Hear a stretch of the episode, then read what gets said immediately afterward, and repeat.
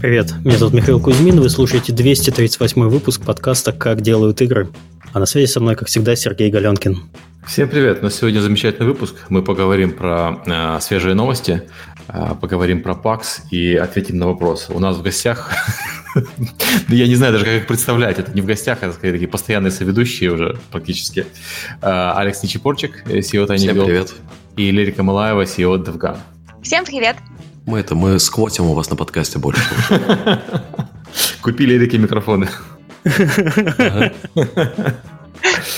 Пора уже все. Да, пора. А, Алекс, кстати, купил уже себе микрофон нормально, поэтому, видишь, потихоньку а, приучаем а, игровую индустрию к нормальному. Ну, может, два года спустя, да. Да. Так, давайте к рекламе и потом к событиям прошедшего месяца. Да, традиционно напоминаю, что если у вас возникло желание нас отблагодарить за то, что мы занимаемся этим подкастом уже седьмой год, э, можно э, с помощью системы Patreon, ссылка есть в описании. Спасибо всем тем, кто продолжает это делать на регулярной основе. А также наш подкаст выходит при поддержке наших спонсоров, в частности, генеральный спонсор подкаста компания PlayX. А, PlayX — это крупнейшая геймдев компания в СНГ и один из десяти самых успешных издателей мобильных игр в мире. PlayX создает проекты, в которые играют, в которые каждый день играют 25 миллионов человек. Успех компании – результат работы уникальной команды над сложными задачами. В PlayX уже более тысячи сотрудников, треть из которых трудятся удаленно из разных точек мира. Если вы хотите стать частью крутой команды, тогда заходите на сайт job.playx.com и выбирайте вакансию. Еще раз job.playx.com. А подкаст выходит при поддержке Аподил. Аподил – это платформа для грамотной монетизации мобильных приложений. Аподил помогает разработчикам настраивать рекламу, анализировать эффективность и получать максимум дохода. Через единый SDK Аподил дает доступ к более чем 35 рекламным сетям. Он автоматически подбирает самую выгодную для разработчика рекламу в режиме реального времени, чтобы вы могли полностью сосредоточиться на создании классных игр, а не на их монетизации. Подкаст выходит при поддержке Game Insight – крупнейший разработчик мобильных игр с офисами по всей России, а также в СНГ и Прибалтике. Game Insight — это лучшие хардкорные игры, сим-тайкуны и хидены с суммарной аудиторией более 350 миллионов игроков. Также это крутейшая команда Research and Development, получающая доступ ко всем токов, топовым технологиям и возможностям разработки. Game Insight не стоит на месте и все время пробует себя в новых жанрах. Go пилить крутое! Пиши на dreamjob.gameinsight.com или смотри, что у них есть интересного по хэштегу GoGameInsight. А подкаст выходит при поддержке Завод Games. Завод Games – московская студия разработки игр. Сейчас команда ищет опытного игрового аналитика. Подробности на сайте завод.games. Еще раз, завод.games. Так, ну что? С рекламой расстрелялись, отстрелялись. У нас э, был очень насыщенный месяц. И месяц еще не закончился, а такое ощущение, что год прошел, э, честно говоря, по, по событиям. Эй, эй, у нас еще тут есть 4 дня, так что... Что-то произойдет. Так, переносим подкаст, ждем 1 февраля, и тогда тоже... Завтра произойдет точно, я предрекаю статьи аналитические на DTF. Слушай, чтобы потом это завтра же на Росетере напишут, что Сергей Галенкин предрекает Ой, Ресетера, это... Э, можно мы перед Паксом про Ресетеру поговорим?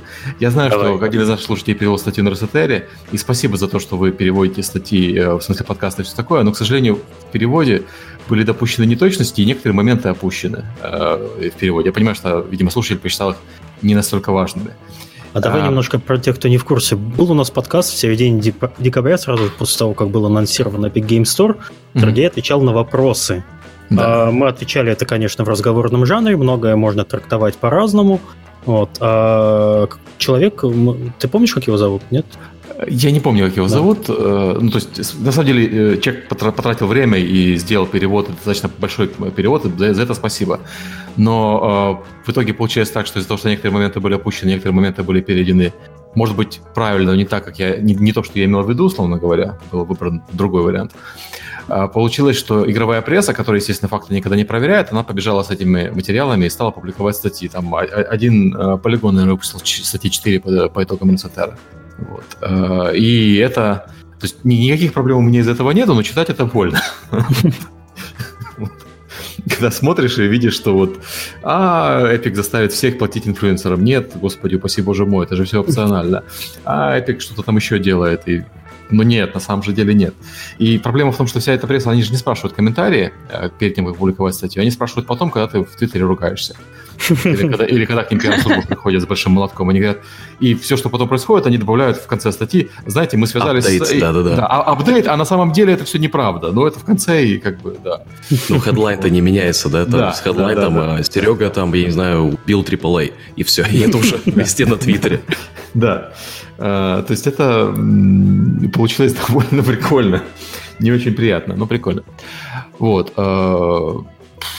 Так что, если вы будете делать э, переводы э, подкаста для, на другие языки, э, делайте, конечно, но, пожалуйста, пожалуйста, переводите все и старайтесь не пускать там некоторые моменты. Может быть, даже свяжитесь с нами перед тем, как перевод- когда сделаете перевод, чтобы мы просто почитали и указали моменты, которые мы считаем могут быть неправильно трактованы. У нас просто традиционно опять есть несколько вопросов. Мы сейчас тогда их обсудим быстренько или... Да, можем сейчас, да. задавать? Э, Первый вопрос задает а- Арсенька, 27 годиков. Э, Э- Epic Store Discord как результаты у магазинов, если аналитика продаж. А, Публичной аналитики продаж нету. Я думаю, что рано сейчас судить и про нас, и про них. У нас, ну, скажем так, на старте было три игры. Сейчас, конечно, чуть побольше, но и по- повеселее, но все равно обсуждать что-то рано. Discord, по-моему, вот если вы видели статью Ларса Дусета про э, сравнение магазинов. У Discord главная проблема, что они тщательно прячут от своих пользователей то, что у них, тот факт, что у них есть магазин игр, Мгм. Поэтому сложно ожидать, что у них там какие-то большие продажи. То есть я знаю там э, данные, которые разработчики, которые там вышли, мне, мне говорят, и они, ну, не очень радостные. Но опять-таки эта ситуация в том, что они магазин прячут. Не знаю, почему они прячут, не- непонятно, но э, явно Discord может показать результаты сильно лучше, аудитория у них огромная.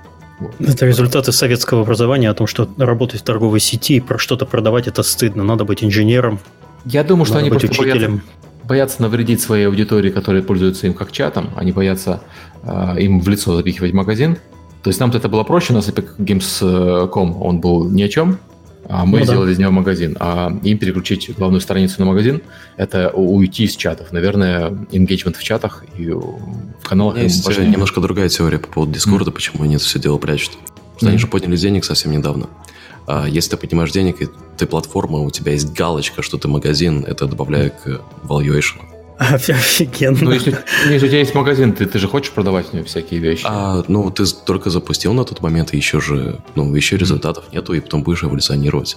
Ну, Мне тоже просто верно. вот, то, как они э, реализовали это, вот как ты говоришь, вот я сейчас пытаюсь его найти, да, тебе нужно Мгм. найти в Home, потом искать Store, а это сделано реально для галочки.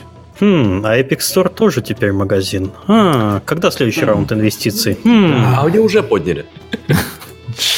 вот к- к- когда? До анонса магазина или после? Ну-ка, ну-ка. Черт, А. сейчас меня... в- Серега, Серега, так, «Пш, пш, распустить. не слышу, не слышу, не слышу. Миша, тебя плохо слышно. Это уже в личку Discord- пишет. Discord еще большой фокус на подписке на Nitro, и подписка реально прикольная. Я, мы когда я посмотрите, съехал с, с вопроса, съехал, Да. съехал, ладно. М, Вот. А, Но а, а эту подписку они тоже как-то прячут. Они мне ее не предлагали ни разу. Хотя она довольно А, знаешь, хорошая. мне предлагали, э, и это вот такая вещь, которая будто бы они таргетируют по, эм, э, по поведению пользователей. Э, И подписка это вот то, что нас отпугнуло, потому что когда мы с ними переговаривались, у нас как раз вот они пихали вот эту подписочную идею. а Там на тот момент уже Humble это тоже делал, и Мгм. как-то оно не стоило того. Ну, мое мнение, ты знаешь, я считаю, что подписка игровая, она очень... ну, Подписка на, на вот на все, что можешь съесть, буфетная подписка такая, а Netflix, она в играх Мгм. не очень хорошо работает, потому что люди смотрят си- сильно больше фильмов или сериалов, чем они выиграют в игры. И поэтому Мгм. а, для игровых компаний это не очень хорошо. То есть, с одной стороны, твоя игра есть у всех, с другой стороны, люди в нее не играют. И э, ценность игры э, снижается, и, соответственно, продажа тоже не очень. ценности падает. Подожди, а да. ты уверен, что аудитория Netflix смотрит все сериалы? Нет, не все, но на на Netflix ты смотришь, если ты активный пот- потребитель Netflix, ты смотришь, э, слушай, чтобы не соврать, 20 часов, по-моему, в неделю ты смотришь Netflix. Мгм. И явно ты не смотришь 20 часов один и тот же фильм. В то время Ну, как если ты пок- поклонник, э, я не знаю, там, Overwatch, играешь 20 часов в неделю, то из них, скорее всего, 15 часов Overwatch и 5 часов все остальное. Мгм. Окей, да. Ну, ты Вовлечение находишь э, один сериал или одну игру, в которую ты играешь постоянно, и потом продолжаешь это делать каждый вечер. Мгм. Это в при- Ну, сериал сложно посмотреть каждый вечер, потому что сериалы имеют тенденцию заканчиваться, если ты не бразильское что-то смотришь.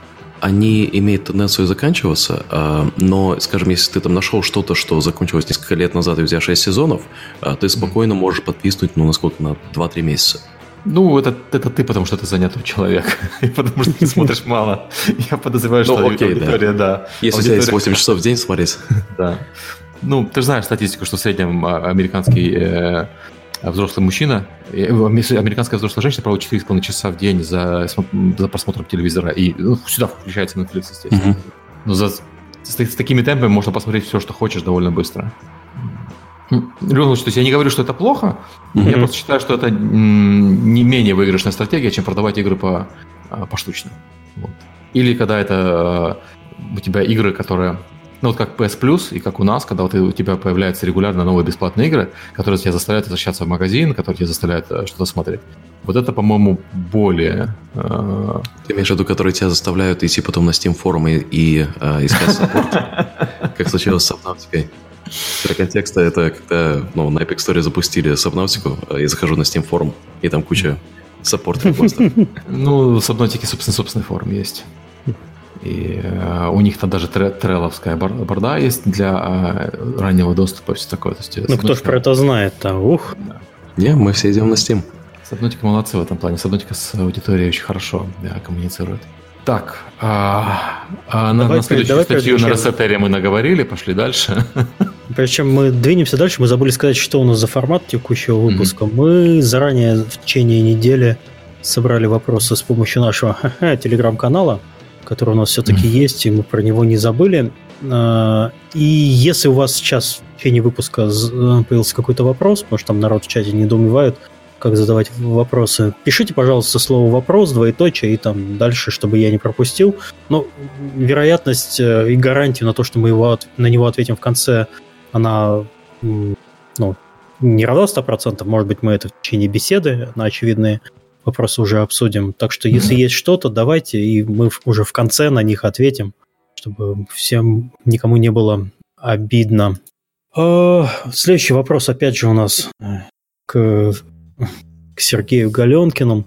Хотел подарить другу Эшен в Epic Game Store на старте, но не смог. В итоге его, э, в итоге это оттолкнуло меня от покупки. Когда планируете ввести подарки и почему не ввели сразу? Спасибо, дружелюбный Николаевич, 27 годиков. Это то же самое, что почему у нас э, подарки в Fortnite появляются это, и э, исчезают периодически, потому что мы смотрим на фрод. Угу. Подарки э, во всех магазинах, не только в нашем, это большой источник фрода. Э, то есть, когда люди э, покупают вещь как подарок на другой аккаунт, э, перепродают этот подарок на каком-нибудь G2A задешево, а использовали на самом деле кредитную карточку ворованную. Mm-hmm. День, деньги с чека они получили, э, сами отвалились, а, человек, который получил игру в подарок, а, эту игру теряет. Ну, или этот предмет э, в игре, или а, что-то еще. Вот это схемы. Да. И э, мы стараемся держать фрод э, на приемлемом уровне, поэтому подарки появятся только что, ну, поярки в Epic Game Story появятся только того, как мы разберемся, как взять подарки не без увеличения фрода. И экспериментируем мы пока на Fortnite, потому что там больше база пользователей, естественно. Что, скан паспорта? Не, ну есть механизм. ССН.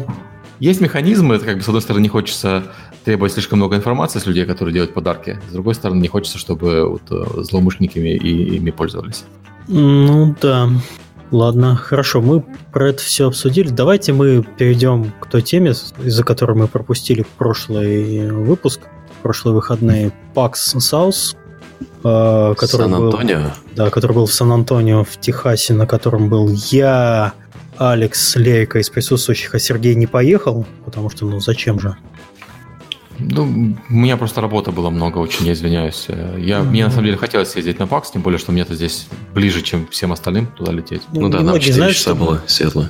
Да, немногие знают, что Сергея приковали к батарее наручниками. Пока сказали, пока, в общем, не будет подарков в Epic Game Store, не поедешь. Пока нормально нельзя будет дарить игры, вот это вот все. Слушай, ну все, все, все просят фичи, все просят игры. Кто-то же это должен делать. Все-таки единственный человек, вот единственный человек, который в Epic Games работает. Нет. У нас вся команда так сидит. У нас э, от э, команды Epic Games Store на PAX не ездил никто, ездила только команда Fortnite. И то там от них несколько человек ездило. Не так много, как обычно.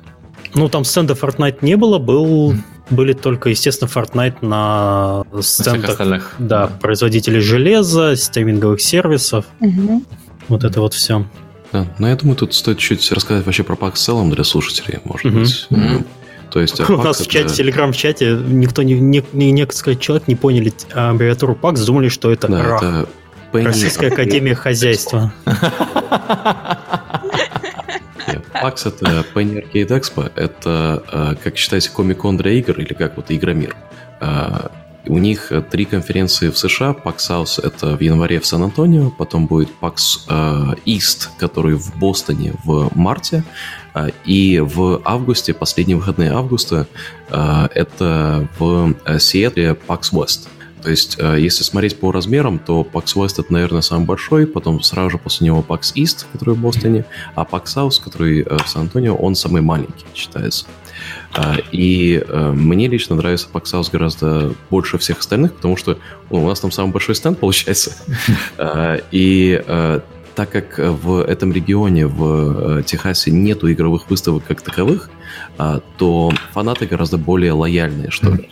То есть мы там видим людей, которые ходят в наших шапках, потому что у нас оранжевая шапка, она эволюционировала ну, несколько лет подряд. И мы видим людей с шапками там четырехлетней давности. Потому что прям уж видно, что вот чуть-чуть другая, там чуть другая подпись, еще что-то. И это очень приятно, потому что они приходят в этих же шапках и э, в майках, которые они там выиграли 2-3 года назад. Мгм. И там нету здорового стенда Fortnite, поэтому можно быть очень громким. Ну, Да. ты, ты знаешь, э, у PAX, э, South еще- и PAX West есть еще два хороших преимущества. У них нормальный климат, потому что PAX East, он попадает э, Ух, в ну да. Аматере. О, Да. Все И сейчас снег, смеются, и типа, сугробы, да. Мы, мы с Серегой, ну и уже и с Мишей это отвыкли от сурового СНГшного климата. Ну да. Там, э, получается, в этом году он будет в конце марта, э, и есть шанс, что будет нормальная погода. А в следующем году он будет в конце февраля, что будет там минус 20 и снег, и все очень плохо. Ну, все отменяем из-за погоды. Зачем? Ну, да, слушай, чис- чисто, логистически все, все понимают, что если у тебя выставка в холодный период э, года, э, у тебя э, в- д- добавляется отдельная проблема с гардеробом, с сумками, со всеми этими вещами. А, то есть лишняя если ты не возникает. забукал отель, э, который вот прямо в конвеншн-центре, то Да. тебе будет очень-очень некомфортно. Ну, Я говорю А. даже не только про нас, а еще про посетителей. Да, да. Да, особенно в очереди стоят с утра Да. на В общем, холоде. будем разливать Глинтвейн в этот раз, Алекс. Там нельзя, это Америка, Миша. Ну, кто сказал, что Ну, кто нельзя? сказал, Если что поймают. Ну, Тебе нужна лицензия бармена, чтобы алкоголь э, разливать. Мало того, что не, не надо документы проверять, еще нужна лицензия специальная. Мы Ну, на вот, E3 а делали разливание алкоголя, я просто знаю. Мы на Твичконе делали и поругались с ними. Мгм. А, Ну, смотрите, чтобы все понимали, House, он в конце января, да? Мгм. А Потом февраль, типа, а, такой период даунтайма. Потом в а, марте и GDC, и. А, И а, для тех, кто думает, что, ну, как бы это одна страна, как бы, ну, что там перелететь. А, Я помню, были года, когда ты заканчиваешь с GDC и прямо летишь а, на PAX в Бостон. А, И мы один раз сделали такую глупую вещь, что GDC заканчивается, например, а, в а, пятницу, Да. а, и ты садишься на самолет, который в 7 вечера вылетает, а, и типа, ну, полечу я сейчас в Бостон, это же просто та же страна.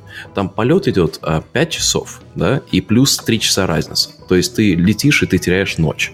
И потом а, сидишь такой, не понимаешь, что происходит, потому что ты приземлился утром. Это такой Мгм. очень напряженный период сейчас начинается для всех, кто на выставке ездит. Кстати, хотел по поводу перелетов сказать. Э, В прошлый э, я пока был только на двух паксах э, за последние там полгода. Э, В первый раз я летал э, из Калининграда, но это было технически выглядело так. Я, садю- я сажусь на машину, еду в Гданьск, э, из, из Гданьского аэропорта лечу в Амстердам, из э, Амстердама уже лечу в Сиэтл. В этот раз, так как э, уже перебрался в Голландию и живу, в принципе, в 20 минутах поезда от э, международного аэропорта, это офигенно. Вот я не знаю, как это описать вот для людей, которые э, тратят время на вот такие ключевые моменты на пересадке. Например, даже из Москвы тебе нужно сначала там либо в Париж, либо в Лондон, либо в Амстердам прилететь с какой-то пересадкой. Время экономится дико, и поэтому вот, вот этот пакс по сравнению с предыдущим я был просто в отличном состоянии. Э, Это ну, я не знаю, как, как это описать. Тебе, во-первых, нужно меньше времени на адаптацию, во-вторых, у тебя ты не устал. Вот это прямо очень хорошо. Так что все переезжайте в Голландию или там Лондон или, не знаю, Париж. Кстати, они Белл нанимают в Голландии. Так, так, так. А кого мы, кстати, нанимаем? Я, я уже забыл, у нас столько людей много. Я не знаю. Продюсеров, наверное. Давайте. Все, все продюсеры, которые хотят часто летать в США. А, не-не-не, мы же сейчас будем э, C++ программистов нанимать. Э, типа с опытом в портировании, наверное. Я не знаю. В общем, нанимаем. Э, ну, да, ценность э, э, жизни рядом с международным аэропортом это очень-очень э, тяжело оценить, пока ты это не попробовал. Да.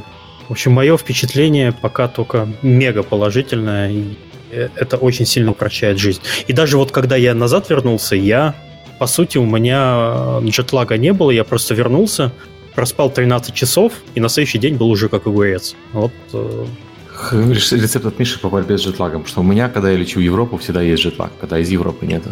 Вот так вот. Сергей, прилетай. Здесь есть рядом международный аэропорт. Да я, что, я будет время, я с удовольствием в Амстердам мотался. Мне очень нравится этот город. Там спрашивают, если подписаться с Tiny Build, они смогут перевести в Голландию? Да, но вот я же рассказывал в прошлый раз, что мы перевезли ну, часть студии, которая согласилась э, из Воронежа, Dynamic Pixels, сейчас вот у нас э, вторую половину офиса занимают голландского. Почему бы и Тут нет? тоже, наверное, звездочку, если там э, продадим достаточно копий, то все обсуждаемо. Да, если ваши, мы подписались, ваша игра продала там достаточно количество миллионов копий, то всегда welcome. Здесь помогают с переездом, здесь есть специальные структуры, про это можно отдельно говорить, не будем на этом заостряться. Вообще, надо будет подкаст про релокацию сделать отдельно. Да, в общем... Опять. Ну, в общем, там месяц примерно уходит на адаптацию, когда ты бегаешь с большими глазами, как я, весь декабрь и часть января, а потом уже, потом уже попроще. Вот у меня попроще началось вот только сейчас. Да. Ну, я думаю, тут стоит ответить на вопрос у нас, как PaxHouse на фоне PaX West. Uh-huh. И да. я думаю, что я скажу то же самое, что говорю уже несколько лет всем. Если вы ни разу не ездили на PAX, и э, хотите попробовать, едьте на PaxHouse сначала. Если увидите выхлоп и что вам это нравится, приумножьте количество и денег, и э, выпавших волос на 2, и это будет PAX West. Или даже PAX East, потому что другие PAX, они гораздо больше. Или если вы не на своем бусе, а, например, на Инди Мегабус, это тоже очень хороший старт, но Инди Мегабус в этом случае есть только на Исте и Весте. Вот. Конечно, ехать сразу же на Ист или Вест с большим бусом, наверное, сложно. Знаете, по поводу Инди Мегабус, я вот на Весте когда был, мне показалось, что на Инди Мегабус перестал быть Инди. То есть там практически все проекты были, которые уже были создателями и подписаны, и скоро выходят. Да, да. С жадными издателями. В волчном предвкушении, да. А, есть, мы, мы тоже заметили такую особенность, что вот последние пару лет, наверное, э, игры, которые на инди мегабусе, если они уже пришли туда, если они видят уже аудиторию, то зачастую им не нужен издатель. Они уже сами с усами, они молодцы. Или они уже с издателем, или они да. уже успешны. То есть там, ну, как бы... Раньше Мегабус, он как бы, если ты туда попал, ты благодаря этому, возможно, станешь успешным, а сейчас уже ты успешен. Ну, это тоже отдельная история, я думаю. А, потому что а, на PAX East я заметил, что гораздо больше мелких стендов появилось, а, где не инди мегабус, а, например, там австралийцы там объединились, 8 компаний, и восьмером сняли здоровый стенд, который потом разделили на маленькие части. То есть было бы, например, логично сделать, не знаю, СНГшный стенд. Потому что mm. поляки так сделали, Eleven Bit помогли организовать, и как бы, ну, да, ты ходишь, и куча польских игр. Такое же да. на Gamescom постоянно они выкупают да. с, э, полную площадку, и это получается, там, не знаю, стенд Великобритании, стенд Польши. Я когда в Украине еще жил, мы хотели сделать украинский стенд на Gamescom, но мы не смогли договориться с э, другими компаниями. Достаточно геморройный процесс. Да. Но это тоже надо учитывать. Да. А еще хотел по поводу сравнения. Э, South West, господи, South, Pax South, Pax, господи, заговариваюсь, Pax West, да блин, понаделывают названий.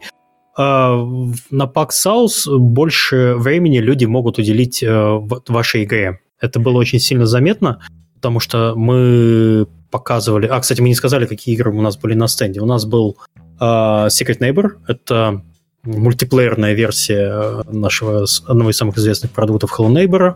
А, мы показывали на Swag Sortie, показывали Lovely Planet 2, показывали Totally, Totally Reliable Delivery Service. Эта игра только-только анонсирована, буквально недели две назад. Про это сейчас Алекс отдельно расскажет.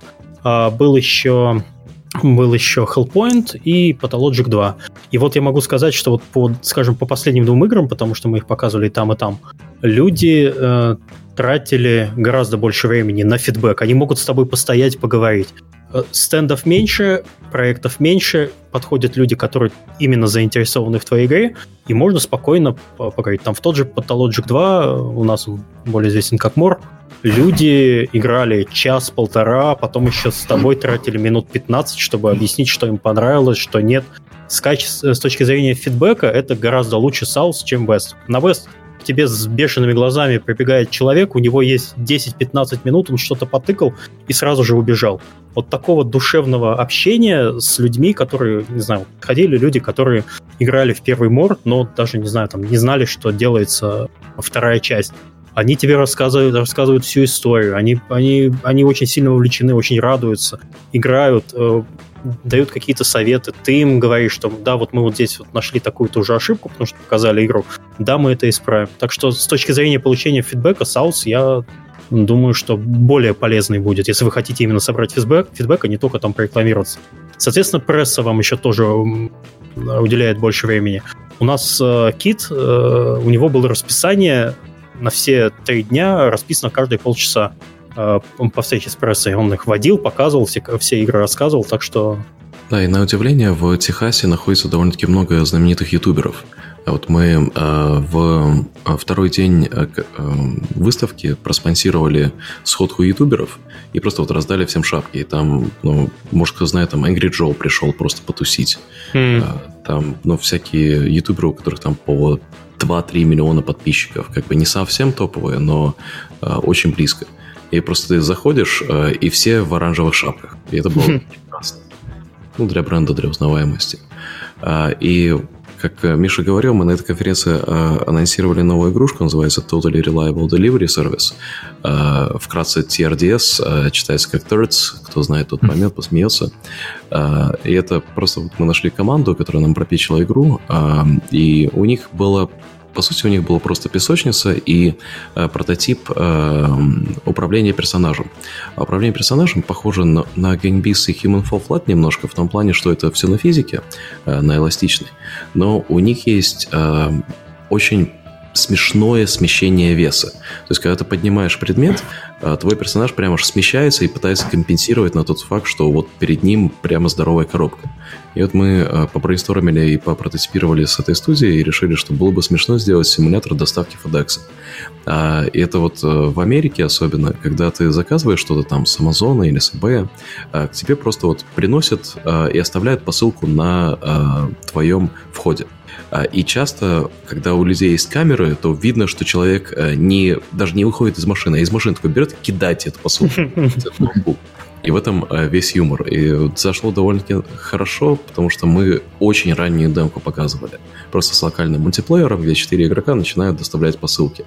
И там такие смешные моменты есть, типа у тебя там ракета или вертолет. Э, один управляет вертолетом, другой держится одной рукой за этот вертолет, и другой, другой рукой посылку держит. И вот э, забавно зашло на более молодую аудиторию. То есть у нас вот был такой здоровый стенд секретного соседа, где э, организованная очередь, сессии по 5 человек, сессия до 15 минут. И вот народ стоял в этой очереди, играл в секретного соседа и потом шел играть в другие игры. А, ты, кстати, забыл сказать, что мы ее чуть ли не подписали там неделю назад э, до а, да, Пакса, да. до Пакса. И ну. вот представляете скорость э, реагирования, вот что мне вообще в Tiny Build нравится, что некоторые решения принимаются вот прямо на ходу, и оно работает. То есть вот я узнал о том, что мы показываем эту игру э, за неделю до выставки. Причем у нее тогда еще не было названия. Это вот... Э, ну, примерно... это хэштег «Решим на месте». Да. Так, это мой хэштег. А вот работая на стенде, я заметил, что это, наверное, одна из тех игр, которая э, вообще не требовала э, никакой помощи со стороны э, тех людей, которые работают на стенде.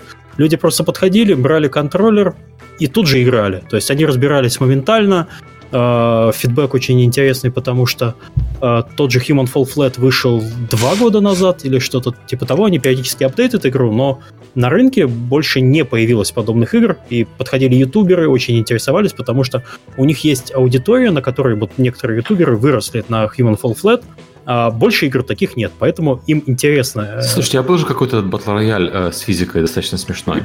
А, да, это от э, студии это Landfall, с которой мы кластер трака выпускали.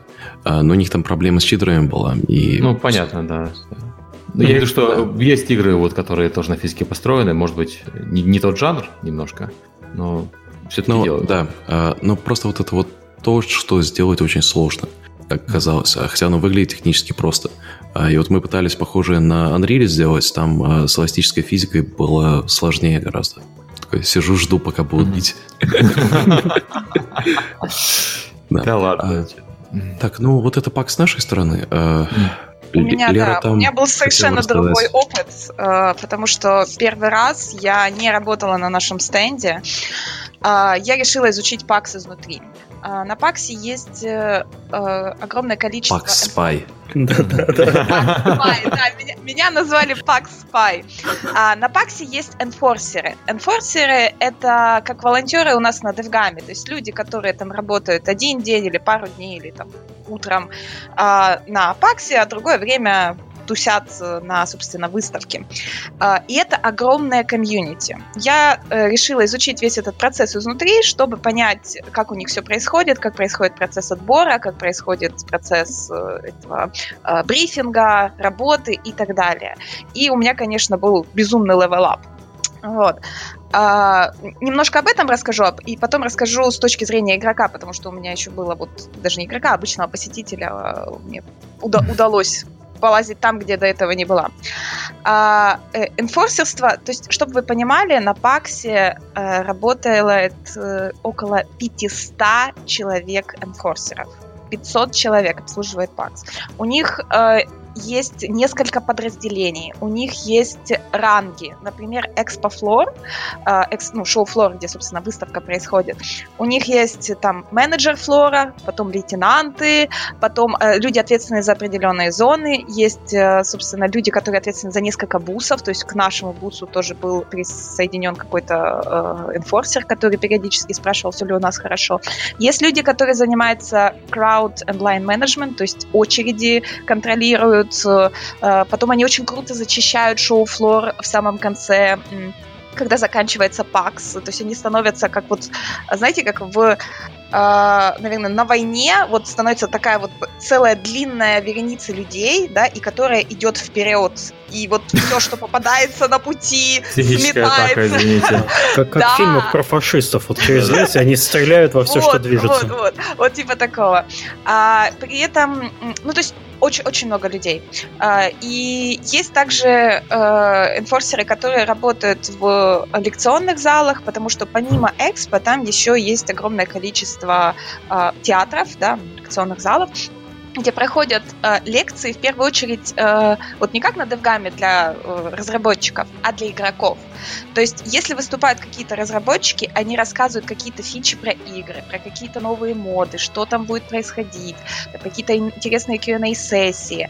Э, например, э, там же Рами выступал, и он рассказывал там э, Five Hidden Stars, Gems, э, Э, пять там э, спрятанных игр, с которых вот жемчужины, которые вы можете найти на Паксе. Он рассказывал игрокам какие-то интересные игры, которые вы можете пойти посмотреть. Вот что-то вот такое. При этом э, театры эти есть большие, там на 500 человек, а есть там поменьше, там на 200 человек. А на Паксе там 60 тысяч да, человек. Поэтому там, чтобы попасть на такой театр, ты приходишь и ты становишься в огромную такую очередь перед тем, как идти туда. И вот энфорсеры, они, собственно, эти очереди контролируют. Вот и перед панелью запускают людей в зал, после чего обрубают вход и говорят, сори, все, зал переполнен, больше мы вас не можем пустить. А меня распределили работать а, в мерч-бус. А, это, собственно, а, а, магазин с мерчом, где можно было купить футболки, худи с символикой Пакса и так далее. Это был очень интересный опыт, э, и было очень круто, потому что мне каждое утро давали новую футболку, что мы были, показывали как модели, что есть. И я хочу сказать, что это дало мне огромный experience э, поговорить с игроками что периодически я, э, как бы, собственно, на кассе иногда работала, иногда бегала, там, эти футболки приносила. И пока ты там делаешь транзакцию, ты разговариваешь. А зачем вы пришли на PAX? А какие игры вы хотите посмотреть? А, и так далее. И вот что меня удивило, это было интересно, что не все приходят играть в игры больше половины даже людей, которые приходят на ПАКС, а, а, у них есть у них другие совершенно э, эти штуки, господи, цели. Например, э, часть людей, они говорят, а мы пришли играть в тейбл-топ игры, э, то есть, ну, в настолке. То есть огромная аудитория Пакса, которая приходит чисто поиграть в настолки. Им видеоигры вообще не интересны. И там прям целая э, зона, огромный холл, э, где много-много-много просто столов стоит, да, и небольшие баннера говорят, вот на, за этими столами вы можете поиграть в эту игру, за этими в эту, за этими в эту. Вот. Э, какие-то люди устраивают турниры, внутренние турниры. И мало того, Пакс э, в этом году, в прошлом, сделали новый, э, новую выставку PAX Unplugged э, в Флориде, где э, исключительно по тейблтопу, то есть все только по настолкам. И э, они, они вот прям тоже организаторы говорили, как у них просто взрывается это направление, э, что это ну, становится все более и более популярным тейблтоп.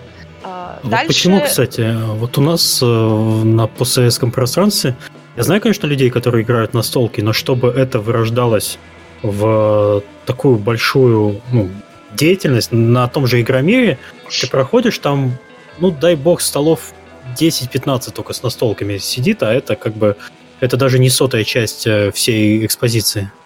а, здесь прямо, а здесь соизмеримо, то есть ты, пакс это примерно 50 на 50 настолки и э, Я как раз про эту тему говорил с э, организаторами Xampla, и там есть несколько теорий. А, ну, во-первых, что, знаешь, стечение обстоятельств, которые вне контроля, но э, сейчас же э, ты можешь через цифровой маркетинг таргетить э, людей, которые заинтересованы, могут быть заинтересованы в твоем продукте. Это первое. А второе, косты производства сильно упали. И третье, сейчас э, есть игры, которые взрываются в плане бизнес-модели, что э, я, честно, не помню название, но концепция в чем? Э, в какой-нибудь Magic the Gathering ты покупаешь отдельные карты, да, и потом строишь себе колоду. Или покупаешь mm-hmm. паки э, карт и строишь себе колоду. А есть игра, которая вот сейчас была э, дико популярна на этом паксе, э, где ты покупаешь... Э, я покупаю дек, у меня есть Алекс дек, да, и вот есть Миша дек, да, mm-hmm. и нельзя э, менять. То есть вот это дек, ты его купил, ты его попробовал. Потом, если он тебе не нравится, ты его перепродаешь и покупаешь себе новый. То есть э, ты э, не пересобираешь колоду, а ты покупаешь новую. Соответственно, ты из каждого э, игрока потом можешь ему перепродать это как инапы или как э, DLC-шки, можешь продать сотню раз. И некоторые из этих колод э, на eBay продаются за тысячи долларов. Знаешь, у меня есть еще такое ощущение, я вот когда переехал в Штаты, я стал играть в настолки сильно больше, чем я играл, э, когда жил в Украине, когда жил на Кипре, когда жил в Германии. В Германии, понимаю, что связано было просто чисто с тем, что некоторый языковой барьер, и все местные настолки продаются на немецком языке. А в Украине просто, когда люди собираются вместе толпой, ну вот мы когда собирались толпой, мы никогда не играли в настолки, мы всегда играли в видеоигры. Вот. И причина в том, что у нас никогда не было а, так, даже когда я, у меня дом был э, в, в Украине, даже в этом случае никогда не было возможности за, за, загнать столько народу, чтобы было весело играть в настолку. Настолка, это, значит, на 6-8 человек рассчитана. Вот там консольная игра на 4, да, вот это вот э, э, то самое э, предел не набиралось, э, не набиралось народу, но больше. А в Америке, где у людей побольше жилплощади, побольше дома, и вот к нам друзья приходили не, не, не так давно, э, что будем делать? Ну, будем играть в настолки. Достали и поиграли там штук 5. Вот сейчас собираемся сессию э, Vampire the Masquerade играть. У нас там товарищ готовит, будет демить. И все это мне, ну, для меня большая разница. Во-первых, сильно стало больше нердов вокруг, Э, такая средняя нердовость населения в Америке, по моим ощущениям. И это не только потому, что я работаю в Эпике, э, а, общаюсь с коллегами, это еще там родители одноклассниц, например, одноклассников моих детей. Она как-то повыше. Люди выросли на видеоиграх. И на видеоиграх, и на настольных играх. И поэтому там 45 лет никто не смущается, люди нормально играют на столке. А у нас, кстати, не было подкаста по настолкам? И не, был и не один. И, был и не, не один, и сейчас у нас в инбоксе лежит еще одно письмо про настолки. О, прекрасно. Надо будет эту тему развить, потому что мне это безумно интересно. Ну, честно, мне, мне очень понравилось. Я, я даже задумалась, блин, может сделать фестиваль по настолкам где-нибудь у нас в СНГ. Хм. Ну, комикон на самом деле про настолки немножко получается. И украинские комиконы, там есть настолки, и... Я просто вот, э, я как раз упомянул про московский комикон и Игромир. И там это не очень большая часть э, экспозиции. Ну, да, здесь... Ауди... Аудитория есть, но она не, ну, не очень массовая. Ну, явно менее массовая, чем здесь. Здесь, да. Э, кроме того, здесь же комиконов э, без бренда Комикон, э, просто нердовских выставок много. Вот я живу в маленьком городе, в маленьком штате, и у нас комиконов в году штук 7. Угу. И, ну, то есть, под комикон я имею в виду фестиваль японской культуры, фестиваль аниме, фестиваль настолок, собственно, комикон – и фестиваль около видеоигр. То есть это популярное здесь развлечение достаточно.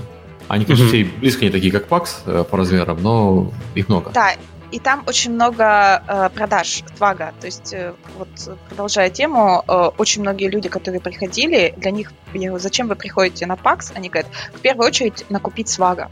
То есть mm-hmm. они, они приходят там накупить там настолок, футболок, еще что-то интересное посмотреть. Вот, вот это вот очень интересный mm-hmm. момент, открытие для меня даже было. Mm-hmm. Вот. А, еще э, вот я немножечко расскажу, наверное, про кухню изнутри, потому что вот мне было интересно посмотреть, как они делают э, брифинги, да, собственно, представьте, толпа, 500 человек, которых нужно там пробрифинговать и так далее. Uh, у них, оказывается, есть огромная Википедия, где расписаны вообще все должности, как что происходит, uh, на что обращать внимание, как работать на той или иной должности. Соответственно, ты изучаешь ее. За день до uh, ПАКСа каждый отдел проводит свой персональный брифинг плюс утром э, каждого дня, когда еще один отдельный брифинг тебя изуч... обучает чему или иному чему-то. И э, всегда есть большой огромный брифинг, где в зал там вот на 500 человек, сюда все-все-все-все-все приходят, и на час была такая вот как бы лекция. Причем а, лекция, на удивление, состояла из двух частей. Ну, половина это была, естественно, общая информация, где что находится, да, на что обращать внимание, там, как себя вести, там, что репортить. Например, нас очень, на, нас э, нам обратили внимание на то, что если э, не, ну, как неправильный косплей, потому что Пакс очень серьезен по поводу косплея, то есть если слишком откровенный косплей, нужно его репортить обязательно. Или если вы видите косплей на оружие, которое не выглядит как косплей, более выглядит как настоящее, то есть может э, там задамажить кого-то, ну, вот, то его тоже нужно репортить. А еще половина э, была э, такая вот очень интересная. Нам, во-первых, документ на там, 20 страниц дали обязательно прочитать и подписать, что мы его прочитали. Он назывался э, Uh, uh, how to spot people who need to help and how to help them. То есть, uh, как определить, какие люди нуждаются в помощи, да, и как им помочь.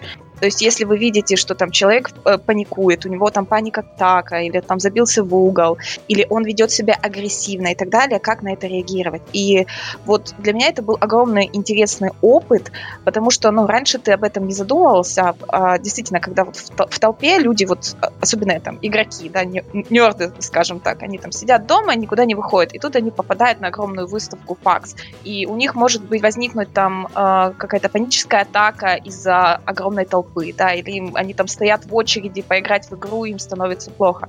И как, э, собственно, определять таких людей, что делать, куда дальше э, эскалировать, э, решать такие проблемы. Это, это было безумно интересно. Также у них есть специальная комната, куда можно отвести таких людей, да, и им дадут какую-то первую помощь. Из интересного еще они очень сильно ну, то есть PAX, он для всех, то есть абсолютно для всех. Например, а, в качестве инфорсеров э, было несколько человек, ну, наверное, пять я насчитала, которые были в инвалидных колясках. То есть абсолютно у них с такими же правами совсем. Они просто работали на местах, где не нужно было передвигаться. Например, на Access контроле или в лекционном зале, или как на инфопоинте. И это было вот, вот настолько клево, то, ну, то есть к ним не относишься совершенно как, я не знаю, как к инвалидам, они такие же, ну, как прикольно, все классно. У них совершенно другое отношение к таким людям. Плюс у них есть, допустим, э, на Паксе в нескольких местах all gender restrooms, то есть э, для людей, которые определяют себя не только как он, она, да, но и как, как-нибудь по-другому. И это совершенно другая интересная культура. Я специально ходила в эти, э, в эти реструмы, ну, в туалеты, чтобы, ну, вот, иногда столкнуться, я не знаю, перекинуться пару слов, и это все такие приветливые, прикольные ребята, и, ну, вообще, в общем, просто разрыв шаблонов, которые и, и изменяется полностью вот менталитет э, в этом плане очень клево. Нам, конечно, в СНГ немножечко до такого далеко еще. Да, про инвалидов, к сожалению, большая правда. У нас такое чувство, что людей настолько не знаю, принижают и не очень любят, что люди через несколько лет своей инвалидности просто не выходят на улицу. Это, конечно... Это проблема не столько ПАКСа, в смысле не столько игровых выставок, сколько инфраструктуры в городе. То есть mm-hmm. да. Э, в Украине, когда стали делать инвалидные пандусы везде, э, лет, лет 7 назад, на самом деле были люди, которые против этого протестовали, хотя казалось, ну какого, господи, почему ты будешь против этого протестовать? А, но там та же там, общественный транспорт, например, в Германии, в Америке у них у всех есть э, пандусы для колясок. А, в Украине практически ни у кого нету, только у совсем новых автобусов. А в России я тоже видел... Э, кстати, не видел я в России ни разу этого. Не знаю, может, есть. Да, а тут тебе и отдельные очереди mm-hmm. для них, и все вообще, ну, mm-hmm. очень круто, конечно. Вот.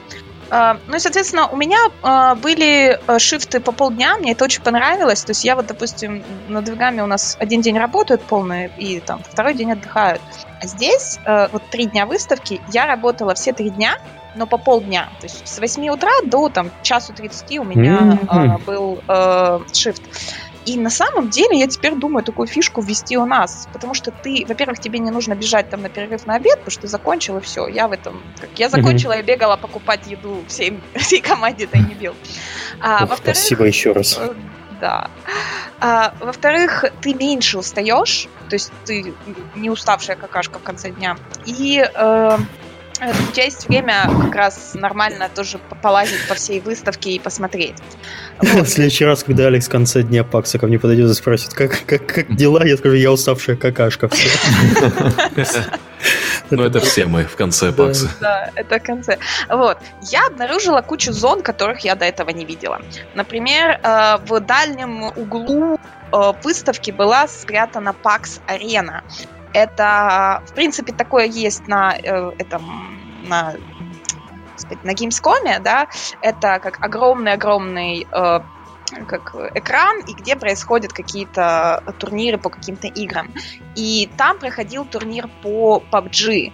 А, мы, кстати, с Алексом его тоже увидели, посмотрели, мы посмотрели финал, очень его транслировали везде. А, прям вот реально они установили много-много компьютеров, около 100, 100 компов, и сделали вот э, на 100 человек, и мы как раз один, один, одну из игр досмотрели до конца. Кстати, Брентон Грин приезжал, Алекс с ним общался.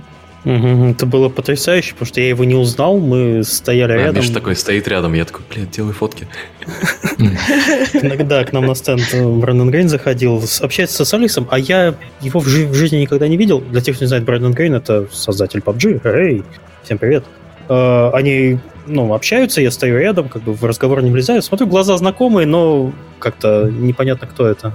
Вот, отошел потом Алекс. Ну, это не Fortnite, конечно же. Это же не Галенкин на стенд зашел, а так. Ну, в отличие от PUBG, у нас нет создателя Fortnite, а у нас нет такой ситуации, чтобы один человек просто ходил и говорил, что это он все сделал. У нас вас вообще за все в Epic Games ты ответственен теперь. Нет. Согласно DTF, Ну, на DTF разве что да давайте еще пару слов скажу и будем закругляться mm-hmm. про PAX. Mm-hmm. там есть еще вот интересная вещь, это uh, uh, Free Play PC Area, то есть огромное количество компов стоит, и ты можешь прийти туда, записаться, да, и до часу времени сидеть и играть в любые игры, которые там доступны. То есть они партнерятся, и просто ты приходишь и играешь. И многие люди просто приходят, я не знаю, там погонять в контру или там mm-hmm какую-то еще игру. А, и это просто спонсировано какими-нибудь железячниками. Такой вот, LAN а именно... своеобразный, LAN-party. Да, да, да. Вот. А, также вот там э, в других мелких залах на втором этаже, когда там поднимаешься в экспоцентр, например, есть а, классик аркады, то есть э, много-много классических аркадных автоматов, где можно поиграть, и там всякие старые NES и так далее. Э, потом есть тоже еще, еще много лаунжей, где ты можешь прийти со своей консолью и тоже с ребятами, с друзьями поиграть вот, вот в игры. Просто вот такие вот зоны. А, есть э, специальные тоже зоны для VR-игр, где играют. Э, есть несколько еще зон э, Learn and Play для настолок, где люди учат, обучают, как играть в настолки друг с другом, да, рассказывают. И, ну, ну естественно, огромные автограф-сессии. То есть есть список приглашенных гостей. Это первую очередь это стримеры, ютуберы, э, сильно больших крутых старов. Ниндзя там, конечно, не было, но можно было посмотреть список ютуберов, э, стримеров или каких-то, возможно, то есть там voice actors или художники каких-то вот там настольных игр и так далее. Многих я даже не знала и люди занимали очереди, стояли в очереди, чтобы просто попросить автограф, и они раздавали так вот автографы. Это было, конечно, очень-очень круто, и я думаю, что я, наверное, я не знаю насчет Иста, но на Весте я хочу еще раз э, повторить этот опыт, вот, может быть, попроситься на какой-нибудь инфобус, поволонтерить или в экспофлор, да, ты же, кстати, говорила, что у тебя были какие-то ограничения, куда тебе нельзя было из-за да. того, что у тебя нет пред... опыта предыдущих PAX -ов. Да, вот, собственно, э, э, enforcer -ы, которые работают на expo floor -е, э, то есть которые обслуживают все эти стенды больших компаний, у них должен был быть минимум один год enforcer -ства на любой другой роли. Тебя просто так не возьмут. И там прям внутри enforcer -ов есть свои applica... application -ы. То есть там еще HR-процесс проходит, происходит. То есть э, каждый отдел э, ответственен за то, кого они нанимают, и тебя могут не взять. То есть я как-то заполняла форму, э, я говорю, я в первую очередь хочу работать там, во втор- вторая опция там, третья там, четвертая и пятая типа сюрпризами. Вот. И э, потом ты выбираешь, там, хочешь больше утренние шифты или вечерние, и на основе этого они э, составляют расписание. И вот я попала туда, куда я, собственно, ну, то есть куда я хотела, я не попала, потому что я была новичок, меня Ха-ха-ха. Да, и ну, меня распределили в мерч-бус. Ну, что ты знаешь про выставки, на самом деле? Да, действительно. Что я знаю про выставки? Я ничего не знаю про выставки. А вы знаете, и знаете, самое интересное было, что когда, во-первых, все очень сильно удивились. Все, кто меня знает, да, они говорят, Лерик, а что ты типа волонтеришь? Что заняться нечем.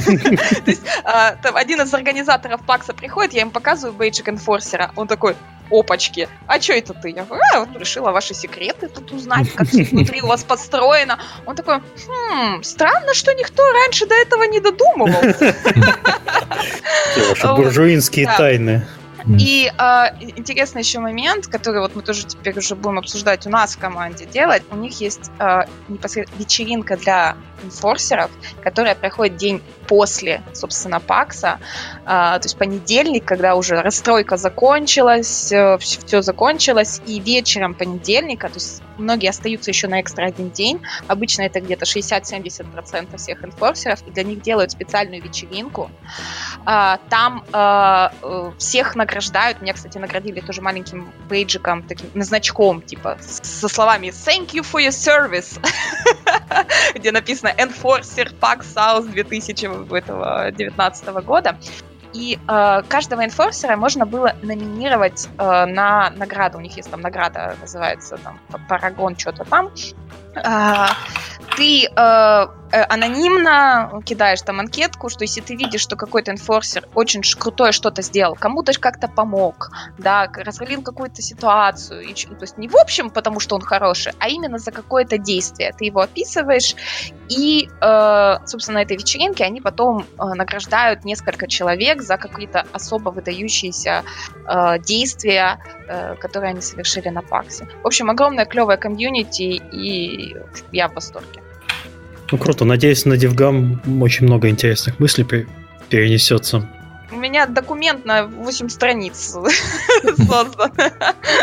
Вот, как мы это все будем улучшать. В общем, два раза... Теперь ты поймешь, как вместить два раза больше волонтеров на Дивгаме. Работать. За счет шифтов. Развиваем комьюнити. Вот так. Ну что, давайте, давайте к следующим вопросам. Да, давайте к вопросам. У нас много всего. Ну, можно опять, если подвести итоги по ПАКСу, что обычно стандартный вопрос, надо ли ехать? Да, надо. Если есть что показывать, обязательно. Пресса есть, игроки есть, фидбэк есть, есть все. Так что приезжайте и вы показывайте свои игры. Вот это все полезно. А, давайте к вопросам. Как раз первый вопрос это то, что у нас произошло а, в январе в индустрии. Был э, Виталик, 25,5 годиков, задает вопрос, было ли вообще в подкасте обсуждалось про Банжи э, и его выход из Activision? Если нет, то интересно послушать ваше мнение.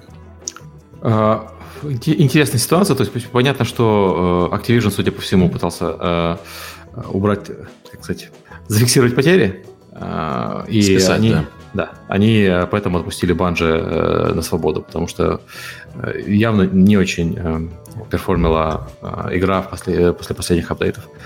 А для Банжи, которая недавно получила 100 миллионов от NetEase, уйти на свободу и делать то, что им нравится, тоже вполне себе нормальный вариант. А тебе Меня... не кажется, что наоборот может это случилось? Что Банжи хотели от Activision уйти? Не, Банжи хотели так Activision уйти, Банжи от всех хотят уйти, у них же, они от Microsoft хотели уйти. Традиция такая. Да, да. Ну да, вот я про это и говорю. Да, да. А, вопрос в том, что... Так, подожди, Знаешь, шутка, шутка, колобанжа. Вот. Да, колобанжа, да. Я, я, знаешь, я как бы, с одной стороны, у нас в индустрии очень принято поддерживать разработчиков, и я банжу очень люблю, и они сделали э, ну, лучшие части Halo, и Destiny 1 мне очень нравился. Ну, не, не то чтобы очень-очень, но нравился. Но э, нужно понимать, что многие вещи, которые мы считаем э, э, это навязал Activision компании, на самом деле, мне кажется, что было наоборот. То есть я вот сначала сказал, о, Bungie ушла и пошла делать э, наконец-то сервисы своей игры, а не выпускать э, по, по части не каждые несколько лет и не, не убивать э, прогресс игроков. Причина, почему я не играл в Destiny 2 нормально, хотя у меня 4 копии Destiny 2, для разных платформ. Это как раз то, что я потерял все, что накоплено непосильным трудом в Destiny 1. А, а я почитал старое интервью, мне там люди ну, накидали в комментариях, почитал старое интервью, и это, это так и задумывалось. Они с самого начала собирались э, выпускать новую игру раз в несколько лет и э, гробить весь прогресс. И тут я уже не уверен, что виноват Activision во всем плохом, а разработчик виноват во всем хорошем. Может быть ситуация, что Bungie просто неправильную стратегию выбрали и сами, они, им никто не навязал. Я тут сижу, думаю, как бы, mm. как бы это описать. А, я очень не, не люблю Destiny. Mm-hmm. Просто вот очень. Я очень люблю Halo, который вот Bungie mm-hmm. делали, да? А потом вышел Destiny, и мне это было ощущение, что ты просто делаешь одно и то же, и идет какой-то гринд, и, ну, не мое, совершенно не мое, да. А, и когда Bungie ушли от Activision, ну, во-первых, мы все знаем, что а, Destiny 2 сильно не допродался а, для Activision. Mm-hmm. И если посмотреть на большую картину Activision Blizzard, все вещи, что там происходит, что там Майк Морхайм ушел, и типа ходят слухи, что его просто как бы зафорсили, чтобы он ушел. И с слухами, что Sledgehammer э, будет закрываться, да. Mm-hmm. Э, ощущение, что Activision Blizzard просто чистит свой дом. Вот как-то делают эту э, весеннюю уборку. Они такое регулярно делают, кстати. Они, э, помнишь, когда они купили Vivendi, они тоже почистили очень сильно студии. Да, и вот сейчас ощущение, что э, идет реструктуризация внутри этой здоровой компании а, для чего-то. Может быть, это продажа, может быть, это новая IP, может быть, это еще что-то. Потому что с Bungie, а, там же как было, помнишь, когда они подписывались, а, все такие, о, окей, новый дом для разработчиков Halo, все будет круто. Но они подписали сделку на сколько? На, по-моему, 8 или там на, определен... на определенное количество лет у них была сделка, да? И эта сделка она не выглядела, что Activision покупает Bungie. Это было типа вот Activision спонсирует их. Uh-huh. А, такие сделки, это вот очень похожая ситуация была с Electronic Arts и студией, которая сделала Titanfall. Да? И мы все знаем, что там mm-hmm. в итоге получилось, что Titanfall 2 не допродался по разным причинам, и Electronic Arts купили эту студию, потому что там, ну, видно, была безвыходная ситуация. А здесь у меня ощущение было, что была похожая ситуация. Он пришел NetEase, так стал посередине, э, положил свои 100, 100 миллионов на стол, и благодаря этому случилась такая вот непонятная э, троякая ситуация, где Банжа как бы хочет уйти, Activision вроде как хочет все консолидировать, чтобы у них все было принадлежало им, а и тут NetEase стоит посередине. А вообще 100 миллионов это достаточная сумма для оперирования такой крупной студии и такими крупными IP? Ну, это на год хватит, я думаю. Ну, очень простая математика здесь вот. Они находятся, кстати, Серега, вот ваш офис в Bellevue, да? Вы mm-hmm. в одном здании с Unity и Epic, а Банжа, они просто соседние здания. В этом здании с Unity и Valve. А, я, я знаю, где Банжа находится, да. Да, а здесь очень простая математика. Это а, для такой студии нужно рассчитывать на 150к на человека в среднем. То есть угу. некоторые получают больше, некоторые получают меньше. Вот это как бы средний берн. Ну и сколько их человек, там легко посчитать, насколько им это хватит. Угу. А сколько у них человек? А, ага, сейчас. 400-500. Что-то такое, да. Больше 300 это точно. Угу. Вот все, все серии э, в чате за калькуляторы и считайте там. В общем, да, в общем, посчитайте, когда в следующий раз мы будем читать новости, что Банжи уходит от NetEase и так далее. Да, да, ну, что они к Take-Two да. идут. Но с другой стороны, они, э, у них планов много по, по Destiny. Я все-таки надеюсь, что они сделают из Destiny что-то ближе к Warframe и, и World of Warcraft и, и меньше, чем э, Call of Duty. То есть вместо того, чтобы выпускать по эпизоду и сбрасывать прогресс, они просто выпускать аддоны будут. Mm-hmm. Надеюсь, что это э, изменит э, ситуацию. Ну, Плюс, ну, то есть возможно, они перейдут... полноц... полноценная игра-сервис будет, а не... Да, да, да. И, возможно, они перейдут на free-to-play. Э, тоже должно помочь. И, возможно, на Epic Store. А издавать будет Тайни Билд. Ты каждый раз, когда ты говоришь такую фразу, люди пишут на Ресетеру перевод. Плачет один Галенкин. Э, окей. Ну, в общем, все тут более-менее все понятно, что ничего не понятно. А следующая серьезная новость по поводу ну, ссоры Unity и компании им Improbable. Improbable. Да, да. я с трудом, с трудом воспринимаю такие слова. Uh, вкратце, что случилось? Компания Improbable в начале января заявила о том, что Unity отнимает у них лицензии, они не могут э, предоставлять э, third-party сервис э, своего продукта Spatial OS для движка Unity. Spatial OS это, как это правильно назвать, фреймворк? Spatial OS, да, это, ну это как бы middleware, по сути. Который позволяет упростить разработку мультиплеерных игр, скорее, скорее да, не мультиплеерных, а, наверное, ММО. А, ну, не, не, да, для, для, для массивных они, э, весь смысл в том, что э, Special OS может держать, по, по заявлениям э, компании, может держать сервера, склеивая их из нескольких серверов. То есть у тебя там не разбивается на шарды, но все эти шарды это не копии одного и того же мира, а они все склеиваются как бы в один единый мир. Ну, Технология очень, очень звучит очень прикольно, но э, нет доказательств пока, что она работает. Ну, есть парочка примеров. Есть Worlds of Drift от Boss Studio, и если mm-hmm. вы поиграете в нее на Wi-Fi, вы поймете, что там ну, ничего не работает. На mm-hmm. проводе хорошем оно как бы работает, но а, там физика десинхронизируется. Это mm-hmm. такая здоровая ММО, где а, ты строишь корабли летающие. Mm-hmm. Ну, в общем, мы в начале января сидели и смотрели на это как на бразильский сериал, потому что там вот Activision, что вот это, это на самом деле большая серьезная проблема для индустрии, вот, там э, непонятно, кто прав, кто виноват, но в итоге и последним новостям, вот за 16 сентября, э, Unity заапдейтила свой Terms of Service и, в принципе, э, задним числом легализировала деятельность компании с этим продуктом, и сейчас, ну, там, можете почитать у них в блоге, они как сейчас будет развиваться система их, э, ну, если ты соглашаешься с Terms of Service, и если ты апдейтишься на минорную версию движка Unity, то, в принципе, ты работаешь по одной а, лицензии. Если что-то изменяется, они будут менять только с мажорной версии. И ну, не апгрейдясь, там... ты можешь использовать э, спокойно продукт. Там несколько ключевых проблем было, на самом деле. Одна проблема в том, что ты подписываешься на э, Terms of Service, раньше, по крайней мере, так было, и у тебя, э, они, компания может внезапно поменять э, Terms of Service в посередине разработки твоей игры, То есть э, забанили mm-hmm. Probable.io, это а, а, один вопрос. Там в один момент у них в Terms of Service э, было нечетко описано, что такое Unisoftware, и формально, если читать вот по, по буквенно, за продав... Э, их Terms of Service запрещал продавать игры на Unity, где бы то ни было без разрешения Unity. Потому что они Unity Runtime, а в старом описании их лицензионного соглашения Unity Runtime был частью Unity Software и, соответственно, нельзя было его распространять э, как, часть любого другого софта э, на third магазинах. Это явно, ну, то есть это явно юристы не досмотрели. Вряд ли компания, делающая движок для разработки игр, хочет контролировать, где эти игры продаются. Это было бы очень, очень странно. Но э, вот поэтому, я так подозреваю, что именно поэтому Improbable.io не сильно смотрел на условия на Terms of Service Unity, потому что... Так кто их читает вообще? Да, ну потому что они и, и много чего запрещают, чего не должны запрещать. А второе, это то, что Unity, по сути, э, купил мультиплей, они купили кого-то еще, и они хотят э, как бы как сказать, не сказать навязать, а сказать, поощрить использование их сервисов, которые они э, придумали, для, которые они купили для мультиплеера, по сравнению с конкурирующими сервисами, в данном случае Probable.io. То есть с точки зрения Unity мы сделали движок, у нас тут куча разработчиков, почему им Probable.io продает им услуги, пусть они покупают эти услуги у нас.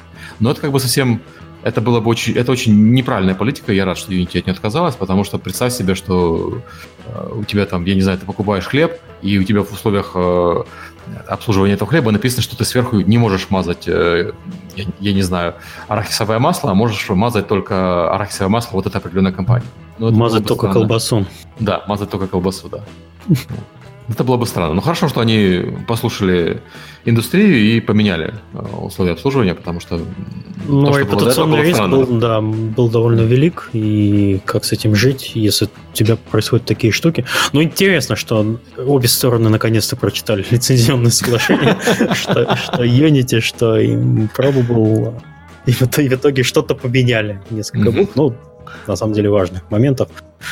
Э, там же был еще опять виноват Галенкин. Вот вы тоже тут подсуетились, и индустрия на вас смотрит э, пристально, что Тим Свини сказал о поддержке перехода людей любой... Э, с любого, ну, с Unity на Unreal Engine и выделили фонд 20 миллионов долларов. Не обязательно Unreal Engine, а любой другой движок, на самом деле. Вот у Unreal ситуация такая, ты соглашаешься с Terms of Service на момент подписания контракта, когда ты mm-hmm. начал пользоваться движком. И после этого, и даже если мы их меняем, ты пользуешься старыми условиями Terms of Service. Ты не обязан переходить на новые. А движок при этом ты можешь обновлять. То есть э, у нас в этом плане условия чуть чуть более дружелюбные. Ну и понятно, что мы не контролируем, э, где ты делаешь игры, какие то middleware используешь и, и прочие вещи. И ну, у нас еще движок open э, как бы нам было бы сложно э, внезапно поменять э, вот эти все условия лицензионного соглашения. Ну, вообще мне, мне нравится мне нравится то, что не нравится другим людям, которые пишут, что вот Epic совсем офигел. Вы делаете на самом деле э, довольно правильные вещи, потому что э, любой расчет конкурентов для бизнеса это, э, надо использовать. Вы это делаете практически моментально в Твиттере. SEO пишет э, такие вещи, и вопросы решаются для крупной компании, какой является Epic Games, вы делаете довольно быстрое движение, потому что э, реакция пошла от Тима Свини буквально часа два прошло. Угу. Или что-то такое. Как так Да, он очень, очень, очень быстро реагировал. Ну, очень просто. У нас э, достаточно агрессивная и гибкая компания. Мы решения принимаем очень быстро. Вот когда этот фонд основали, люди говорят, о, они, наверное, давно это планировали. Никто и не планировал. Я приняли решение mm. делать этот фонд после полчаса, полчаса обсуждений. Угу. Этот фонд, он просто вписывается в нашу политику. Мы сильно э, любим давать разработчикам денег. И, да, это правда. Да, и у нас же есть э, фонд э, DevGrant, когда мы даем деньги на разработчикам игр и не требуем их возврата, просто за то, что они делают игры э, интересные, которые нам нравятся. Ну, понятно, на Unreal Engine. Вот. Э, это туда же. Это вот, в ту То есть есть структура, под которую можно фактически э, вот этот э, процесс писать очень быстро. Mm-hmm. Да, да, да. Окей, хорошо. Так что смотрите, в следующий раз, когда ваши конкуренты сделают что-то неправильно, надо использовать. Ну, да, мы как бы тут неправильно говорить, что это конкуренты. Тим Свини, он э, человек в плане э, прав потребителя и прав разработчиков очень, э, как это сказать, у него есть свое мнение, и он не стесняется его высказывать. И он ее не стеснялся высказывать по поводу Microsoft, когда была ситуация с UV, mm-hmm. он не стеснялся его высказывать по поводу Sony, когда была ситуация с кроссплеем, и чему ему, почему ему стесняться по поводу Unity. Вот. Когда Microsoft и Sony, у нас все-таки партнеры, мы работаем с их mm-hmm. платформами. Это было бы странно. Знаешь, если ругаешь э, партнеров, почему нельзя ругать э, конкурентов? Алекс, у тебя есть что по этому вопросу добавить? Да нет, я просто ну, хочу еще раз подчеркнуть, что очень круто, что такая быстрая реакция от Эпика. Короче, Серега красавчик.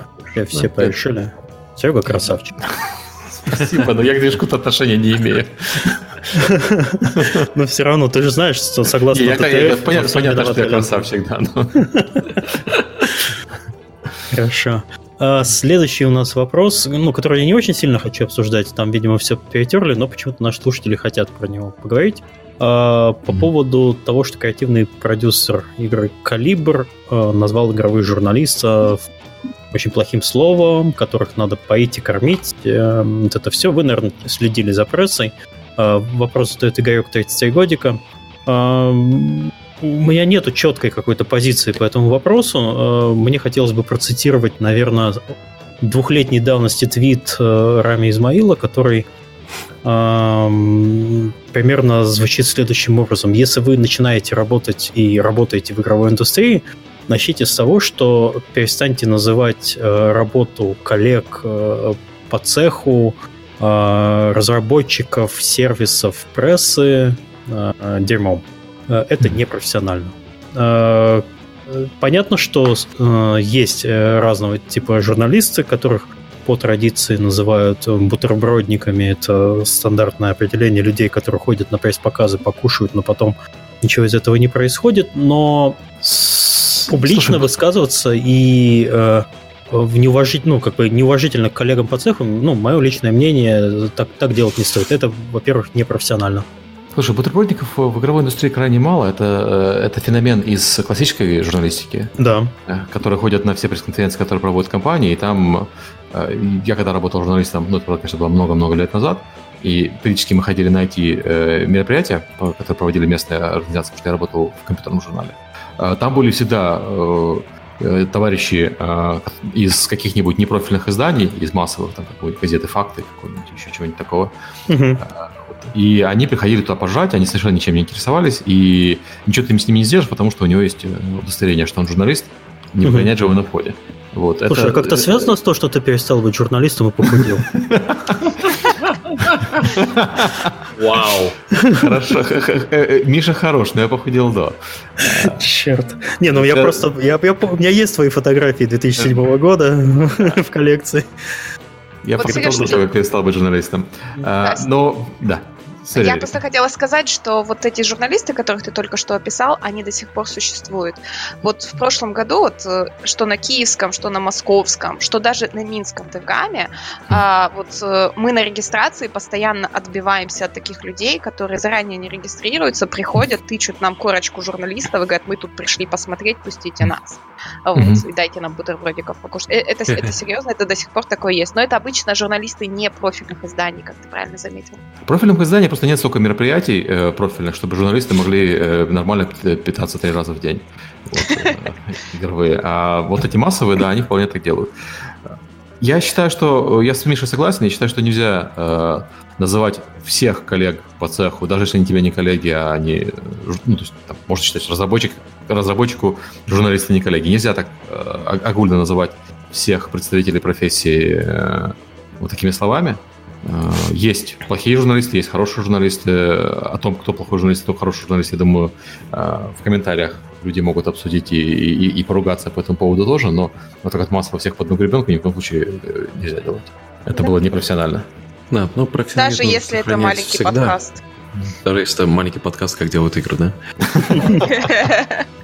Тут я хочу заметить, я не сколько про журналистов, а сколько вот, когда мы работаем с инфлюенсерами, я заметил, что в а, российский, среди российских инфлюенсеров а, всегда идет вот это вот ты даешь код, да, там, когда мы игру релизим, там, и информация про эмбарго и все такое, и мне часто приходит ответ, email, типа, ну, это будет вам стоить столько-то. И мы не разгласим, что это спонсированное видео. Мы такие, хм, такое... Mm-hmm. То есть, когда но мы говорим про то, что нужно профессионально относиться к э, коллегам. Я просто ожидаю, что это будет ну, взаимно. А тут иногда оно не особо взаимно. Ну, как я сказал, есть плохие... Э, есть плохие люди во всех профессиях. Есть плохие да. разработчики игр, есть плохие издатели игр. Был недавно скандал с разработчиком, которому пришлось DMC отправлять собственному издателю на Steam. То есть я же не знаю, что все издатели плохие. Ну, конечно. был плохой издатель. Вот. Есть разработчики, которые Spyware и Miner устраивают свои игры. Тоже не значит, что все разработчики плохие. Есть плохие... Креативная бизнес-модель. Есть э, плохие стримеры, есть плохие журналисты. Но надо говорить про плохих людей, не, надо говорить про всех угу. вместе. Давайте, Жень, дружно. Да. А, следующий вопрос. Что мы думаем об уходе из CD-проекта креативного директора? Cyberpunk 2077 уже готов, и просто команда расходится, или что похуже? Cyberpunk... Саша 31 годик. Cyberpunk близок, э, готов, но явно не готов еще. И... Так, так, так. Сергей Галенкин заявил, что Cyberpunk готов. Ну-ка, ну-ка. Не, ну в смысле, что он, он, он, он, он, он ближе к релизу, чем... Э, скажем так, к релизу он ближе, чем к началу разработки. Вот так вот. Давно, за половину перевалили. Но э, люди просто меняют периодически место работы, это нормально. Я не, не вижу никакой трагедии в этом, если честно. Нет, ну, люди обычно обращают на это внимание, когда уходят люди с ключевых должностей. Mm-hmm. Это нормально для компании любого размера. Будь то маленькая компания, будь крупная, просто крупные понима- э, получают больше вним- внимания от прессы, игроков, потому что Cyberpunk э, игра довольно ожидаемая, ее ждут уже люди с релиза э, последней части Ведьмака. Угу. И там мимо прессы, мимо внимания игроков вообще ничего не проходит. Но надеемся, это никак не повлияет на качество продукта. Вот я приведу конкретный пример, э, где если бы вот такая новость была, возможно, финальный продукт был бы не так хорош. А God of War. А, потому mm-hmm. что там креативный директор, он довольно-таки известная личность, и он э, очень публичен о своей вовлеченности в продукт. И вот если помните видео, где он э, читал обзоры и просто ну, плакал, когда игрушка вышла. То есть там настолько вот личность этого человека вовлечена в продукт, то есть он как mm-hmm. Дэвид Джаффи, который изначально God of War сделал. И вот, вот не знаю, как, как здесь э, уход креативного директора на проекте отразится. Ну, Может, знаешь, мы об этом я, никогда не узнаем. Э, знаешь, это вот... Я понимаю, что Кадима гений и все такое, но игры — это все-таки продукт коллективного творчества. И mm-hmm. мы не знаем, насколько э, в, в Cyberpunk 2077 велика доля влияния креативного директора, насколько велика доля влияния всех остальных людей, которые ее делают. То есть, э, как это, насколько это может отразиться на финальном продукте, и насколько они решат куда-то его сейчас двигать в другую сторону. Mm-hmm. А, Metal Gear Survive. Мало того, что мы не знаем, мало того, мы даже не знаем, в какой, где, в какой, какой сейчас Киберпанк 2077. Все, что мы знаем, это вот полчаса э, демки, которые показывали, и все. Да, ну, причем я Metal не смотрел, Gear потому что хочу, был хочу вообще никаким без Кадзимы. Да, что... ну, там не только Кадзима, там же, как бы, ты понимаешь, студия ушла, не только Кадзима. Он забрал ну, да, там нельзя. Угу. А, из Blizzard тоже походили э, люди достаточно талантливые, и э, на Blizzard многие жалуются, мы обсуждали это в предыдущем подкасте, угу. что они стали более, э, так сказать, финансовой компанией. Да, менее компанией, которая ориентирована на игроков. Но э, мне кажется, мы не сможем про это судить, пока Киберпанк не выйдет. И даже когда Киберпанк выйдет, не всегда понятно, э, что, как повлияло на вот высший Киберпанк уход mm креативного директора.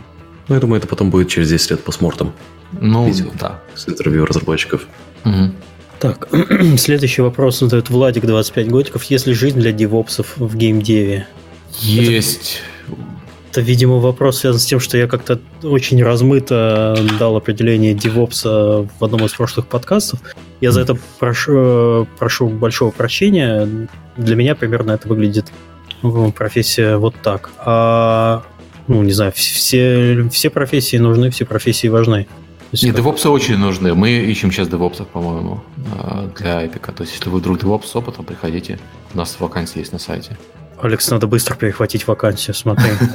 Вроде девопсы что-то делают полезное в геймдеве, нам тоже срочно надо. Нам тоже надо. В Голландии, с relocation в Голландию. Все, побежали. Я про наш, я про наш не шучу, кстати. Девопсы для живых проектов очень нужны. Ха, мы тоже теперь не шутим. Что, это конкурс?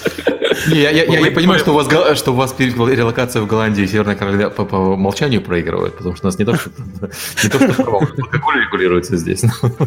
О боже. Я понимаю, почему вы не а, а, любите а, ездить. Алекс, а ты не знал об этом, что ли? Нет. Что за одище? Смотри, э, я, я сейчас скажу, это на самом деле очень смешно. Я не пью, поэтому я это не чувствую. Ну вот. да, но... Э, ну да, но... Смотри, я, э, я пью только безалкогольное пиво. У меня есть два mm-hmm. любимых бренда, Эрлингер и Францисканер. Здесь есть магазин, который продает алкоголь, и в частности продает пиво. Я, так, пиво мира, как-то так называется. Я то зашел, mm-hmm. купил свой, свой Эрлингер, и у меня жена любит этот, господи, Егермайстер. Угу. Вот. Я говорю, вот я купил Эрдингер, а у вас есть Егермайстер, у вас немецкие продукты э, у вас в магазине есть? Ты что? Какой Егермайстер? Воскресенье в этом магазине? Не-не-не, ни в коем случае. Это что, Юта, что да. ли? А, короче, они продали мне мое безалкогольное пиво в воскресенье, угу. а, но по закону ты можешь купить алкоголь определенной, выше определенной крепости только в специальных магазинах ABC Store. Они контролируются государством, и они открыты в очень неудобное время, что-то с 9 до 5 в попутне. Угу. А, то есть, если ты работаешь, тебе реально надо попариться что-то проехать. Высококачественный алкоголь, типа там Кентукки здесь рядом вообще, э, ну, реально на машине ну, можно да. доехать туда за три часа. Кентукки вот, это штат, по-моему, родина виски или... Э, бурбона. Бурбона. Вот, вот хороший бурбон ты не можешь просто купить. Там лотерея ты в эту лотерею вписываешься, и если ты выиграешь, ты покупаешь, получаешь шанс купить бурбон. Более того, ну, там, типа, вот реально хороший алкоголь. Более того, ты приходишь вино, оно продается в магазинах, в супермаркетах здесь. Ты заходишь в магазин в воскресенье до 12, тебе его не продадут. Потому что в воскресенье до 12... Серега, прекрати пугать Алекса, он сейчас, он сейчас расторгнет контракт вообще. это, мы надеялись, что вы нас купите, но, блин... Тут дилбрейкер как бы. Не, ну понимаешь, это называется купите без релокации, Алекс. Ну да, вот э, и кто вам теперь уже поверит? Все. В итоге, знаете, что произошло с Егермайстером с этим? Мы, э, когда были в Лос-Анджелесе на E3 э, с женой, мы ехали э, домой с какого-то ужина, и мы ночью, чуть ли там около полуночи, заехали в Волгринс, потому что нам нужно было что-то. Я не помню что, или таблетки от головной боли, или... Ну, короче, мы зашли туда, купили там две бутылки Егермайстера ночью. Нас даже не спросили ID. Ну, мы их, собственно, привезли сюда назад. А, Серега, ты сейчас вот лучше не делаешь совсем. Ты вот сейчас не в ту сторону копаешь. То есть тут реально... Счастливое партнерство Tiny Build Epic Games сейчас под большим вопросом. Что-то как-то да. Можно ли доверять людям в штате, который не пьет? Хм, как же Но знаешь, э, знаешь, с другой стороны, то есть я, я, я, я понимаю, что это как будто перебор, это практически сухой закон, только не совсем сухой закон. Но с другой стороны, я ни разу не видел ни одного пьяного чека здесь. Ни разу, ни, вообще в жизни. За несколько лет. В то время как в Калифорнии постоянно. Вот так. Звучит как-то печально, все сидят на столке играют. А ты думал. А как это? Как девушку пригласить на настолке, что ли? Ладно. Да. Э, давайте следующий вопрос. Там вопрос от Андрюшки 32 годика по поводу э, Netflix для игр. Да, mm-hmm. от Microsoft, который решил сделать свою, свою стриминговую платформу, которая, наверное, сейчас есть уже у всех э, гигантов, включая Nvidia. Google mm-hmm. недавно показывал свое у PlayStation, PlayStation Now уже лет 5 есть, и пока есть э, небольшое количество информации по поводу этой платформы. Он, э, его собираются вроде как показать в этом году. А Microsoft называет его Netflix для игр внутри, внутри компании, чтобы примерно объяснить людям, что это, что это вообще такое считается, mm-hmm. что э, люди, вот мы это немножко в начале, по-моему, подкаста, или это мы за рамками подкаста с утра э, э, обсуждали, по поводу того, сколько людей, сколько люди тратят на Netflix и на это в подкасте было. А, в подкасте, да. У меня уже смешалось немного. Слушай, тут две вещи, мне кажется, надо разделять в этом Netflix для игр. Первое – это стриминг, а второе – это подписка. Потому что подписка у них есть Game Pass. И он, mm-hmm. Алекс, в геймпассе у вас есть игры, вы, наверное, можете да, рассказать у нас лучше. игр. Mm-hmm. Да, я слышал, что там люди, ну, у нас другие партнеры, у которых там есть игры, они не очень довольны геймпассом, а, потому что установок много, денег э, мало. Вот. А, смотри, с геймпассом такая ситуация, что, блин, как вокруг NDA надо попрыгать. Mm. А, Microsoft делает интересным, чтобы э, игры пошли в Game Pass, да? Uh-huh. А, и мы заметили, что на конкретных примерах, э, если у тебя э, мультиплеерная игра, Game Pass возможно, того очень стоит. И, uh-huh. Потому что если игрушка, ну, для которой нужна э, аудитория онлайн, знаешь, что Мгм. в онлайн-мультиплеере нету других игроков, то он игрушка мертва. И ты можешь продать им что-то после, типа, официальной, в кавычках, покупки, то оно может быть очень интересным. У нас есть пример э, с Speedrunners, с нашей игрушкой, которая, э, она пошла не в Game Pass, а в Xbox Live Games with Gold. Мгм. Что, в принципе, то же самое, только в Game Pass игра держится год, по-моему, а здесь она держалась месяц. То есть мы что сделали? Мы просто взяли игру, которая у нас была на ПК, которая стоила 15 баксов, разрезали ее на три части, э, по 5 баксов, то есть э, базовая игра 5 баксов и две DLC-шки по 5 баксов. Э, И вот эту вот базовую игру дали э, бесплатно всем, у кого был. Games with Gold. И мы заработали, ну, больше, чем на Steam во время релиза. Потому что была огромная-огромная аудитория. Знаешь, ну это вот, это, мне кажется, разные вещи, вещи все-таки. То есть Games with Gold, как, точно так же, как PlayStation Plus игры, и вот как мы сейчас раздаем игры, они всегда э, повышают, они не просто повышают э, конверсии после того, как акция Мгм. закончилась. Тебя друг, э, друг забрал игру, играет, а я не забрал, но игра хорошая, пойду себе тоже куплю. Оно еще, э, мне кажется, повышает, э, ну я точно знаю, что оно повышает продажи на других платформах. То есть у тебя, если игра бесплатно мы раздается... это заметили э, с старыми играми. То есть со старыми Мгм. играми, э, прямо вот когда ты пускаешь это, э, видишь подъем на всех остальных платформах. А, То есть, э, если к вам Microsoft пришел и говорит, типа, мы хотим вашу игрушку в Game Pass после того, как там уже год была, соглашайтесь. Вот. Но э, это когда игра, на мой взгляд, это работает лучше, когда игра раздается лимитированное время, там месяц или две недели, или там неделю. А когда она раздается вот как год, как геймпассе, мне кажется, это... А ты знаешь, э, эффективно. вот для игры, которая уже вышла, у которой был вот этот вот пик продаж, Ну, мы да. замечаем подъем. Да, да, для старых игр, да. Для новых просто я не очень уверен в этом. Да. Серега, А это у для тебя там новых звонок был? нужно-. Нет, это был не только- меня, нет. А Я думал, это уже приехала за комментариями. Мне А, кажется, что ну- это был не меня в любом случае. Вот. Но для новых игр э, просто э, старайтесь, чтобы у вас было DLC на запуске. Вот Это моя рекомендация была бы. А вторая часть этого Netflix для игр, который Microsoft делает, это стриминг. И вот стриминг, э, там есть одна проблема э, стриминга, и она очень серьезная. Мне проблема стриминга в том, что его разработают люди из Сиэтла и Калифорнии. И они не совсем понимают, что во всем остальном мире, не, не то, что во всем остальном мире, во всей остальной Америке, интернет совсем не такой хороший, как у них. Мгм. И, э, то есть, те- теоретически эта штука, конечно, очень крутая, э, что можно играть, там, условно говоря, у меня есть с собой, у меня всегда с собой iPad, если бы я мог к нему присобачить геймпад и играть всегда во все мои любимые игры, там, в God of War, там, или еще что-нибудь, и не таскать с собой э, консоль и все такое, я бы, конечно, с удовольствием этой штукой пользовался. Проблема в том, что на практике интернет все еще плохой. Почти везде. Особенно он плохой, когда ты путешествуешь, когда тебе эта штука наиболее э, нужна.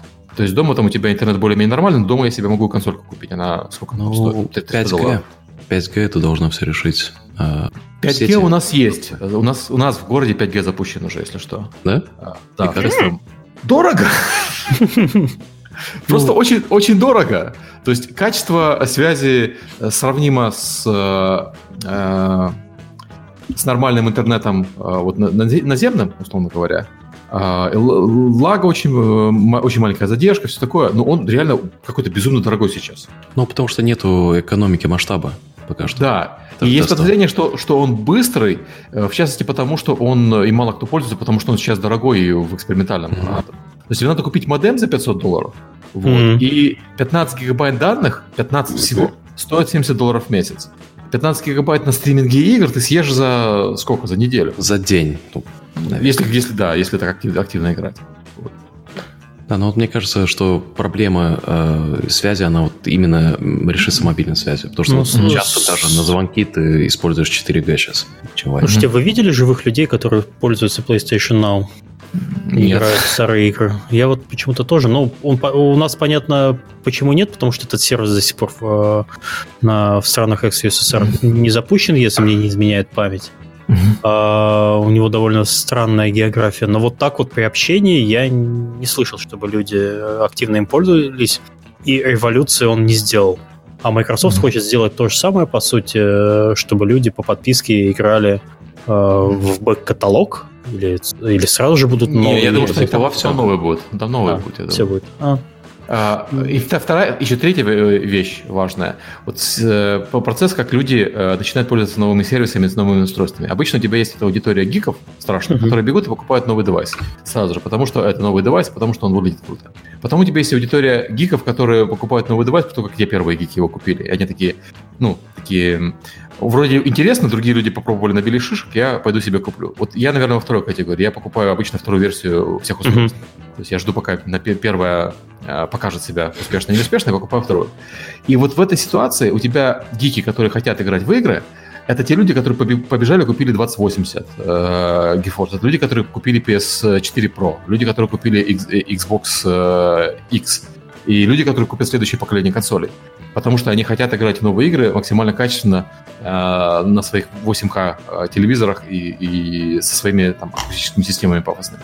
В этой ситуации я не думаю, что вот именно эта аудитория побежит э, подписываться на стриминг игр, потому что у них э, есть возможность играть в эти игры в лучшем качестве, ну, да.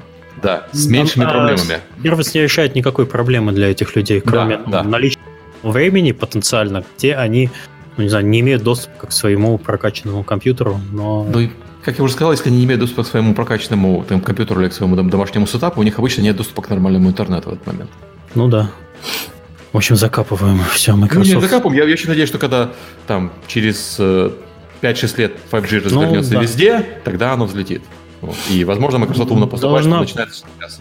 Должно пройти время, а, должны дотянуться сети, стабильность сигналов. Э, а еще одна вещь, которую мы не упомянули здесь, это то, что Microsoft, у них есть свой собственный бизнес э, cloud computing, Azure.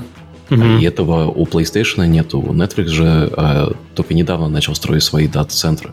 И это как бы такая вещь, которую, ну, у них кост, косты они там могут съесть, потому что это гиперприбыльная часть их бизнеса. А, а частично же была информация, что в следующей консоли, по-моему, от Microsoft будет уже встроенная такая, такой стриминг для бэк-каталога э, с предыдущих платформ, чтобы не было э, проблемы с совместимостью. Если мне не изменяет память, возможно, она мне изменяет. Ладно. Ну, раз они его делают, это стриминг и консоль, наверное, логично встроить. Но у меня такой, я, я такой информации не обладаю. У меня тоже нет такой инфы. Э, давайте дальше. Если вдруг пропустите при обсуждении, US Video Game Sales Hits... Э, короче... 43 миллиона долларов. 44 миллиарда поставили. Да. В общем, много денег в индустрии. Статья хорошая. Можно, наверное, даже почитать. А, такие, знаешь, все, кто работает в индустрии, гордо прохаживаются в этот момент. А, ну, Серега, у тебя, у тебя же были э, комментарии по поводу этой статьи. Ты, как человек, который очень близок к цифрам и смеешься каждый раз над каждым отчетом Супердата по поводу того, что, ну, сколько они там продали. Э, не, как мне цифры, скорее всего, похожи на правду. Э, они, э, вот когда они там индивидуальные цифры приводят игры, они там явно неправильные. Я сужу по тем, где я знаю цифры. Mm-hmm. Но кроме наших, нашей игры есть еще партнеры, цифр которых мы знаем. Но меня всегда вот это забавляет, когда, да, Red Dead Redemption 2 самая продаваемая игра этого года. Но деньги-то не там. Деньги на самом деле э, там, в Pokemon Go и прочих мобильных играх, которые э, стабильно из года в год зарабатывают. То есть у нас такое ощущение, что наша индустрия как бы стыдится. Вот у нас куча денег идет из мобильных игр, и uh-huh. куча денег идет из э, там игр, которые, может быть, не такие модные, как Red Dead Redemption, или там Black Ops или Fortnite. И, но индустрия, если, если хвастаться, так мы хвастаемся большими играми. А как, как зарабатывать деньги, так мы зарабатываем на все. Вот мне вот этот момент показался немножко, ну, таким забавным. Мы представляем, в консоли большой рынок, но PC э, и мобилки больше в итоге, если ты уберешь железо. В общем, денег много, держитесь. Удачи, хорошего настроения. В этом году будет денег еще больше, потому что динамика до сих пор положительная.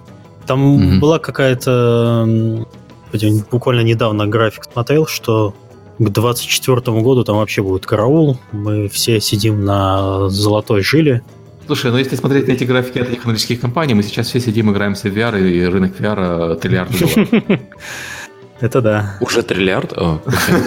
Да. Я пропустил. Было, было 500 миллиардов. Хорошо. А, mm. Следующий вопрос, видимо, к нам, Серега. Какова судьба редких, но метких, выпуск... метких выпусков КДИ на английском языке? Совсем от них отказались. Э, вопрос задает Виктор.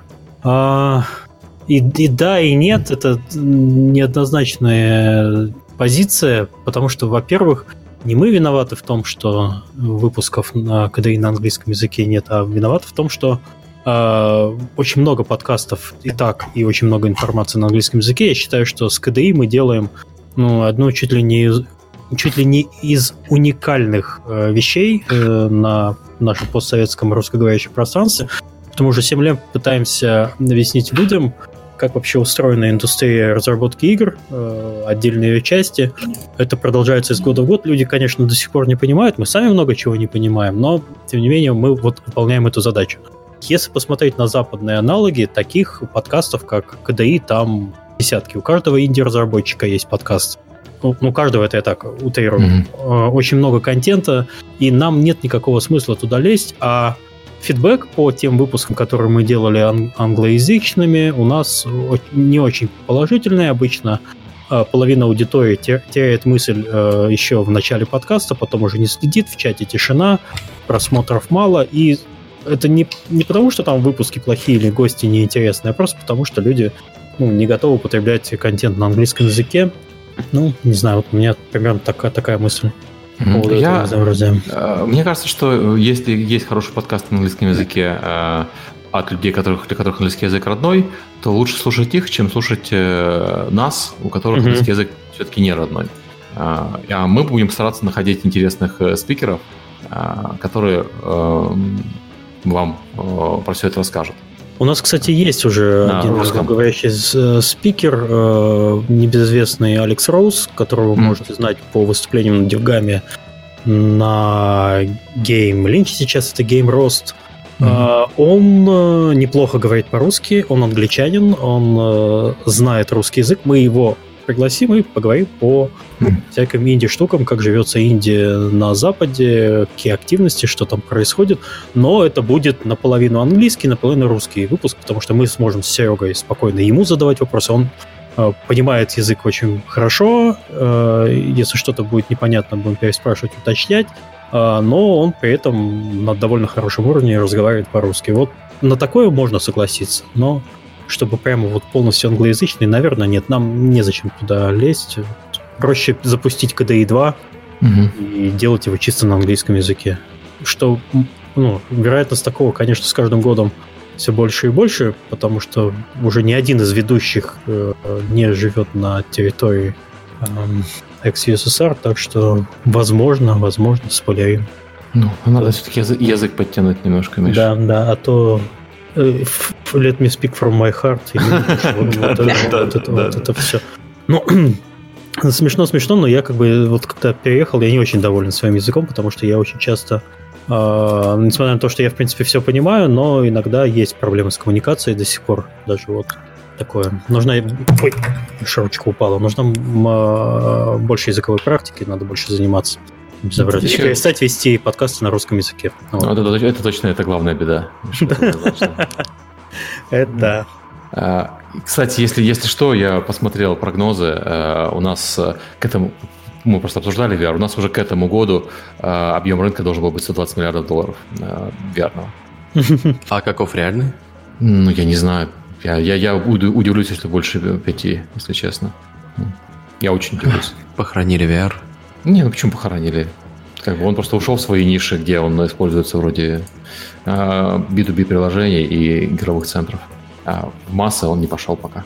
Окей, что у нас там дальше было по теме? А, Тринадцатый вопрос. Задает Михаил. Ого, это, это не я. Где искать толковых маркетологов, так называемых людей, которые могут привлекать аудиторию для проекта? Вот, вот это по представлению людей, чем занимаются маркетологи. Обычные соискатели даже с опытом работы в IT зачастую не понимают новую для них предметную область и несут чушь. И заплакали все. Воспитывать... Ну, сложно на самом деле. Как с любыми профессиями сложно, с маркетингом еще сложнее, потому что если программист может практиковаться дома, писать игры, и художник может практиковаться дома, рисовать картинки, то маркетолог дома практиковаться не может. Ну, разве что с партнерским маркетингом совершенно других. Угу. А это потом не переносится один в один к игровой индустрии. Ну, тут еще немножко в вопросе непонятно, потому что, например, э, э, маркетологов э, часто путают с людьми, которые закупают трафик. Ну, не путают, это... User acquisition. Из, да, user acquisition.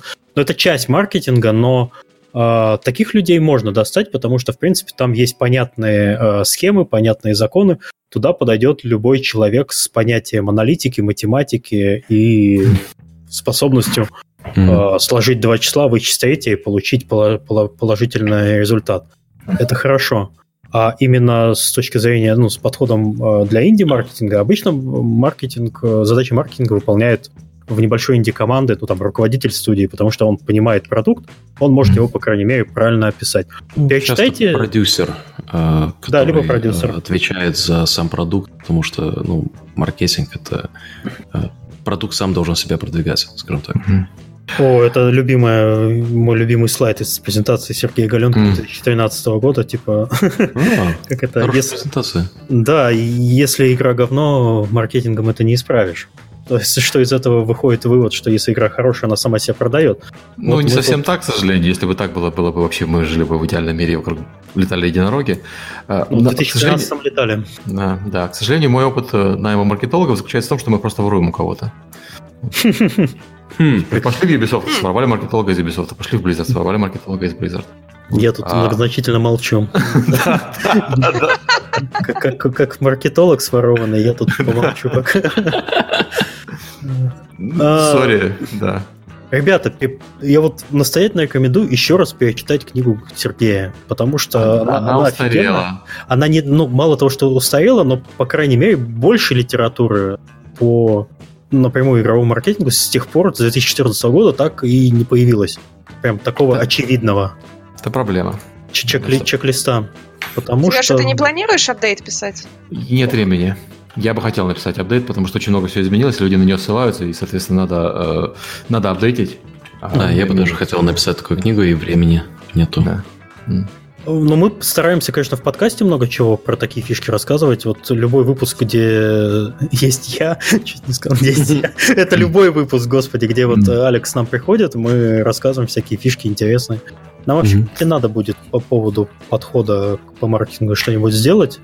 Про очередной... Знаешь, да, давай вместо подкаста сделаем, ой, вместо книги еще раз очередной раз под, подсумаем э, небольшой план, но подготовиться надо, конечно, посерьезнее, чем мы обычно это делаем к выпускам, но, тем не менее, можно словами рассказать. На английском есть достаточно много книг по э, маркетингу видеоигр, а, ну, понимаешь, я смотрю на нее, Practical Guide to Indie Game Marketing. 172 доллара книга стоит.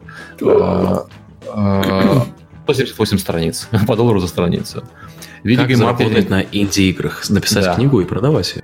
Видеогейм маркетинг э, пособие для студентов э, 124 доллара э, стоит. Для студентов 124 доллара. А, не, не, ми, ми, Миш, здесь э, учебники для студентов реально очень дорого стоят. Это э, известная ситуация американская. Потому что их оплачивают. Надо писать. Да. И я вот смотрю, кто написал, оба чувака-профессора, ни одного из них, к сожалению, нет э, опыта работы именно в, именно в маркетинге.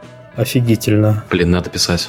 Вот, черт. То есть... а, а мы все по соседу книжки выпускаем, ну, Алекс. Вот, ну, как вот бы, глупости. слушай, у нас э, миллионный тираж между двумя mm. книгами уже. Ну, mm-hmm. это да, но ты видишь, где деньги? А сколько стоит книжка по соседу? По-моему, 30 баксов, что-то такое. Вот видишь, Я... а, тут, а тут в 4 раза меньше. То есть мне надо написать, как продвигать соседа и продавать ее за 300 баксов. Я понял. И, да. Господи, я открыл книжку, и там у них э, цепочка потребления выглядит следующим образом. Э, э, разработчик, издатель, дистрибьютор, ритейлер, покупатель, потребитель. Девятый год, что? Да, такое ощущение, что да. Еще еще на дисках э, полностью на русском языке вот это. ну как бы само разделение покупатель-потребитель, ну как бы в игровой индустрии оно давно ушло как бы как и ритейлеры. Вот. Но 170 долларов, Серега. Смотри, смотри. Нет, да, это более дешевая, это которая 124. Интересно, а сколько книжку твою скачало людей? Вот сколько бы ты сейчас мог островов купить? Могу посмотреть. Вообще, когда я последний раз смотрел пару лет назад, было 125 тысяч. Ну, там 150, наверное, 160. Не знаю. Ой, мне плохо становится. Я уже чувствую запах денег, я начинаю немножко потеть. Ух, ух, надо что-то прохладительного выпить. Срочно надо писать книжку, да. Да. А потом, а, потом, а потом надеяться, что за 120 долларов она разойдется тем же тиражом, как бесплатная. Хитрый бизнес-план. Не, ну слушай, ну как минимум там на русском языке написать э, можно легко, потому что ну там и связи есть, но продажи, конечно, будут не такие, но Окей, mm-hmm. ладно, мы подумаем, но все-таки нам проще в разговорном жанре. Э, можно действительно подготовиться, просуммировать, написать план, и вместо того, чтобы это выливать в буквах в формате подкаста, последние вот тенденции, которые мы чувствуем, э, с пониманием, начиная с позиционирования, с, с вот этого всего, как у нас все это происходит, почему бы и нет. Давайте. Или хотя бы сделать ревью старой книги, а, отметив, что устарела, а что до сих пор актуально. Ну, там, да, Ctrl-A. Начинаем заново. Давайте двигаться дальше от приятных денег, э, от приятных мыслей про деньги. Э, задают вопрос, что с Nintendo, почему не уволили Яшу Хадажи, а подняли цены на игры в России. Это две разных вещи. Подняли да. игры на серии по, по, по той же причине, по которой подняли все остальные и, и, э, издатели консольной игры в России. Э, курс рубля упал, э, поднялся НДС. Э, как бы если мы говорим про розничные игры, у них есть закупочная цена, это вам не цифра, у них есть закупочная цена, они ничего, ничего с этим взять не могут. А цифра привязана к розничной цене, как это не смешно звучит в 2019 году, но до сих пор ситуация такая на консолях. Я не очень сильно знаю, то есть не очень правильно знаю, где Nintendo берет закупочные цены. Про PlayStation это из э, лондонского офиса, по-моему, поэтому там все цифры в фунтах. А вот откуда Nintendo берет, я не ну, помню. Там зависит от издателя, кто откуда. То есть там из Голландии шипают, из Германии, из Британии. Э, ну, когда, по крайней мере, когда я работал еще в этом рынке. Но это, это, это все чисто проблема розницы, которая тянет за собой цифру. Розничные игры дорогие и отражают и цифровые игры, потому что так эти компании устроены. Они живут все еще э, сильно э, рассчитывая на розницу. И розничные продажи все еще достаточно сильные. Как бы это можно, конечно, жаловаться на игровые компании, но ситуация, дело в том, что не игровые компании виноваты в курсе рубля и в НДС и во всем остальном. То есть это было бы не очень рационально. У нас там еще был чуть дальше вопрос, он немножко связанный, раз уж мы про цены на игры заговорили. А, Славик, 31 годик, задает вопрос, что будет, если поднять цену AAA игр с 2000 до 4400 на ПК, будут ли покупать? Нет, не будут. Я могу рассказать, как это вообще работает. Вот на примере других стран. Я не знаю конкретно по поводу России, но есть примеры стран, например, Бразилии, где консольные игры стоят э, полноценные деньги, а PC-шные игры стоят дешево, ну, как, как в России. Исследования компаний, которые эм, продают консоли, показывают, что э, аудитория, покупающая консоли в Бразилии, она по покупательной способности равна аудитории, покупающей консоли в Америке. Потому что это люди... Просто если в Америке консоль это э, не то, что средний класс, это э, вообще массовое устройство, потому что оно достаточно дешевое, то в Бразилии это э, upper middle class, если у них такое понятие существует, это богатые люди, которые могут себе позволить консоль. Но у них этих богатых людей, у них денег столько же, сколько у среднего покупателя консоли в Америке. Соответственно, они считают, ну, что... Там еще, Сергей, есть одна деталь. По-моему, у них пошлины очень высокие на электронику да, но... и, там, и там PlayStation стоит, грубо говоря, не 300 долларов, а 600 Они это поправили. Это они это уже поправили. А, они... тоже поправили? Okay. Да, они поправили, они, они внутри страны собирают консоли, чтобы с этим бороться. И то же самое с играми. Они поправили, у них цены сейчас стали более человеческими. То есть они стали ближе к американским и не такими не такими сумасшедшими, как были раньше, когда они стоили в два раза дороже практически. Вот. А на PC аудитория, она по покупательной способности ниже, чем э, аудитория э, покупателей на PC э, в той же Америке, которую там, берем как эталонную страну. Соответственно, им надо продавать игры дешевле. Я думаю, что в России похожая ситуация, что покупатели консолей, у них покупательная способность в среднем выше. Я не думаю, что это так, как в Бразилии, потому что э, что Россия, что Украина страны все-таки с менее, наверное, выраженным вот этим разделением на бедных и богатых. То есть все-таки есть какой-никакой на средний класс. Угу.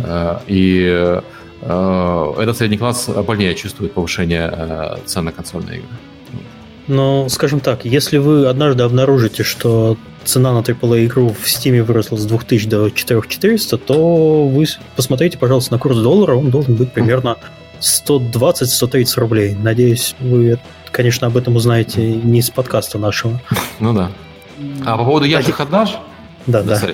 Не, давай, все, я закончил мысль. По, по поводу Яши, я с ним встречался один раз, я не могу сказать ничего плохого и ничего хорошего про него. Э, но у Nintendo до Яши крайне не везло с региональными менеджерами. А с Яшей у них, по крайней мере, что-то работает. И в этой ситуации, наверное, не рискнули э, ломать систему, которая работает, э, и заменять ее на систему, которая не работает. Потому что если бы это случилось в другой стране, наверняка бы его уволили, даже если бы э, оказалось, что это все было неправда, просто чтобы избежать скандала. Угу. Ну, у нас, видимо, не так легко найти регионального менеджера. Угу. Если, то есть компания посчитала, что проще оставить.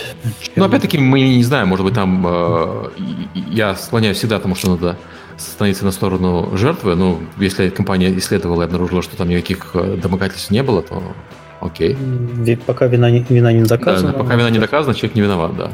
Ну, это американский подход, по-моему. Это нет, это римское право. Окей. А, пойдем дальше. У нас осталось еще пять вопросов. Кстати, пора уже закругляться потихоньку. А, еще вопрос Кирюша, 31 года. Котик задает два вопроса. Скандал на собеседованности 1С. Прокомментируйте, пожалуйста. История девушки, ушедшей после встречи с HR Сергеем Волковым в слезах на что появился свой Вайнштейн. Ну, это немножко некорректное сравнение. Слушай, ну, он, а... не, слава богу, я, конечно, это нельзя сравнивать вообще. То есть Вайнштейн людей насиловал. Ну, да. А, здесь история... Я, я даже не знаю, стоит ли нам долго ее обсуждать. А, ну, вообще политика компании KHR, она у всех разная, и, наверное, а, надо, прежде чем идти на собеседование... Ну, блин, я опять... Я пытаюсь занять какую-то странную позицию, что я, может быть, оправдываю 1С или нет, но давайте немножко абстрагируемся, вот мои мысли. Вот если вы хотите устроиться в, в какую-то компанию, крупную, mm. скорее всего, про нее есть определенные отзывы, в том числе про то, как они проводят собеседование. На собеседование надо приходить подготовленно. И э, если вы не подготовились достаточным образом, ну, грубо говоря, 1С, э, как проходит собеседование в Гугле, там 5-10 минут ресерча, вы примерно себе представляете. Вот, ну а что там происходит? Ну, Миш, вот тебе, вот люди будут делать ресерч, они будут находить вот эту статью. Угу. Я не понимаю да. стресс, стресс-интервью на, продюс, на, на позицию художника, и неприятно, когда человека довели до слез. Собственно, Волком по, поводу этого, по этому поводу извинился. Он сказал, что они не хотели делать стресс-интервью. Вот. Э. Все остальное, это, знаешь, мы там не были, к сожалению, мне сложно комментировать. Э, у меня на интервью, по крайней мере, на моей памяти никто ни разу не плакал. На тех интервью, которые я проводил. Ну, но, но я не, не, не, не HR. Вот. Но я не HR. То есть, может быть, ну, мы... я лично на интервью стараюсь, ну, как когда принимаю человека, я стараюсь быть ну, максимально комфортным и смотрю там на, на всякие моменты, как человек, во-первых, коммуницирует с тобой, mm. какие у него знания не только mm. в той области, но давить никогда не пытаюсь. То, mm. какие у него профессиональные деятельности, э, я даю обычно тестовые задания, по нему примерно понятно в моей области, что себя, из себя человек представляет. А mm-hmm. вот именно какой-то стресс устраивает, наверное, нет. Ну, такой у Сергея подход. Ну, такая ситуация, еще стресс, он может быть просто по побочным продуктом э, именно методики интервью. То mm-hmm. есть они не хотели устраивать стресс, но если человека собеседовать э, несколько часов, то у них это действительно стрессовая ситуация. У Эпика система собеседования очень, очень не намеренно, но достаточно э, стрессовая, потому что Э, тебя собеседуют в течение, по сути, целого дня. Ты приезжаешь в офис, и у тебя с 9.30 до вечера там, до, до 5.30, по сути, тебя интервьюируют разные люди. Ну, это же это не первое собеседование. Сначала ты проходишь отсев, ну, да, отсев, отсев, да. Сумасшед... отсев сумасшедших. Да. В крупных компаниях э, HR устроен немножко не так, как у нас. Mm. Сначала ты общаешься с HR самого, ну, лоу-левельного уровня, он тебя прогоняет по телефону а, по чек-листу, это, грубо говоря, чтобы понять, что ты сумасшедший или нет. Потому что в игровые компании очень часто хотят устроиться довольно странные люди. А, да, не только игровые. Ну да, хорошо. Это его задача определить, адекватный человек или нет. И если у него примерно те скиллы, какие нужны на занимаемую должность. Второе, если я не ошибаюсь, второе интервью это с э, руководителем отдела, тоже mm. по телефону, ну или по скайпу, то кто как. А потом еще, может быть, с кем-то, если распределенная команда или там большой офис, то может быть еще с кем-то, кто начальник вот, э, вот этого начальника. И только потом тебя пригласят э, приехать в офис и там, как говорит Сергей, мариновать да. целый день. Да, ну, кстати, вот э, что у нас отличается, явно от 1С отличается, что у нас HR, после того, как они проверили человека на вменяемость, то есть самое первое э, интервью, они больше не, не появляются на процессе собеседования. Они по конце делают офер, там занимаются mm-hmm. ну, э, бумажной работой, всеми делами, но они не появляются, соответственно, они прессовать человека не могут, и задачи прессовать человека никогда в жизни нет. А, вот это вот, это, на, на мой взгляд, странно, что у тебя HR собеседует человека, после того, как он уже прошел базовый отбор и собеседует его вместе э, с продюсером. Это... Я не встречал такой схемы раньше нигде. Ну, это еще это административная функция. Да, да. а, они должны заниматься вот, ну, легальностью, легально ли этот человек проверить документы, проверить на вменяемость, а все остальное должны а, продуктовые люди делать и потенциальные коллеги. Что я подозреваю в Эпике вот этот вот весь день интервью, это чтобы посмотреть, как ты, ну, Да, это твои, твои- твои будущие коллеги тебя интервьюируют. Да, это не, это не, не твоя начальство, будущая да. семья, по сути. Да, Так что, да. ну, ты с ними будешь проводить значительную часть своей жизни. Мгм. А HR вот у нас э, в Spell Games была похожая схема, когда HR как бы э, всем э, заправляли. И это была, ну, нездоровая ситуация, потому что э, HR не, не говорит на уровне продукта, не понимает, чем конкретно компания занималась. И там Ну, это просто не было его задача, да. отношениях. Не его задача. Ему надо было сказать, да, этот чек выглядит Да. вменяемым, да. а, И у нас э, побочный эффект э, этого был то, что э, нанимали кучу не геймеров. Ну, то есть людей, которые вообще, Мгм. ну, Мгм. ну, как бы маркетинг-менеджер, который продавал там шампунь. Теперь Мгм. маркетинговый директор такой, «Хм, типа, ну, хорошо, а ты в Call of Duty новый играл? Call of что? Кто такая Лара Крофт? Уже, уже неплохо. Э. У нас, вот, кстати, в Build нету HR, поэтому мы даже... У нас никто Ну, не прессует. У нас сейчас появился типа HR, у нас Тони будет э, административный. Да, Тони, Да, себе. функция Да. HR. Все, нам, нам конец. Да, будем э, отслеживать отпуска даже. Нифига себе, черт, а я уже под шумок хотел. Ладно, потом. А, по, по поводу отпусков, я, вот э, в Голландии, кстати, если у тебя есть ребенок, то ты очень сильно привязан к э, каникулам в школе, потому что просто так, как у нас в России, пропасть из школы на две недели и уехать куда-нибудь, ну, практически нельзя. Ты должен предоставить э, бумагу официальную с работы, что ну, родитель не может уйти в отпуск э, в любое другое время. То есть там тут все Мгм. довольно серьезно. Иначе за тобой выйдет полиция. Мгм. А так вот. Да. Так мы уже два часа говорим, давайте продержимся или как мы хотим это сделать? Давайте закругляться потихоньку, давайте да, да, что успеем разобрать. За ближайшие 10 минут разберем и пойдем. Кто-нибудь играл э, в Dreams as Media Molecule? Нет, к сожалению, нет. Выглядит интересно, но пока не играл. Э, Там спрашивают вообще про перспективы и про возрождение жанров э, UGC. Э, Dreams — это новый проект от компании Media Molecule, которая из самых популярных и самых известных игр сделала Little Big Planet. Слушай, ну я- жанр UGC никуда не уходил. Вот это заблуждение, что жанр умер. Я, я перестал играть, жанр умер. Это очень наивно. Есть Roblox, в который Да. играют со страшной силой все дети. Они там делают, э, ну, короче, дети постарше делают игры для детей пом- пом- поменьше, и это, ну, такая достаточно большая... Культурный э, феномен. Да, большая игра здесь. И у них и сувенирка везде, и карточки гифтовые продаются везде, и вот, то есть не, не один Майнкрафт такой. А, вот. Майнкрафт, понятно, тоже никуда не делся, где до сих пор играет огромное количество народу. Там спрашивают, что делает Epic. У нас есть э, Fortnite Creative. Он а, послабее по функциям, он только недавно запустился, но там тоже можно делать, по сути, уровни, где другие люди будут играть в то, что ты для них соорудил. И я думаю, что э, демократизация вот таких вот инструментов, чтобы люди могли делать игры для других, это очень здорово, это готовит людей к разработке игр в будущем. Вот. Я знаю, что там из Roblox некоторые люди выходят, эм, которые раньше создавали игры внутри Roblox, выходят, начинают делать игры за пределами Roblox. Это здорово, э, это, это хорошо. Я это только можно приветствовать. И то, что Media Molecule делает для консоли, это замечательно, потому что Roblox, по-моему, на консолях не работает. Ну, Видимо, Это просто дело в том, что... Пока. Видимо, просто проблема в том, что не так часто появляются крупные игры э, с UGC. Там один проект в год или что-нибудь. Это вот появился Fortnite.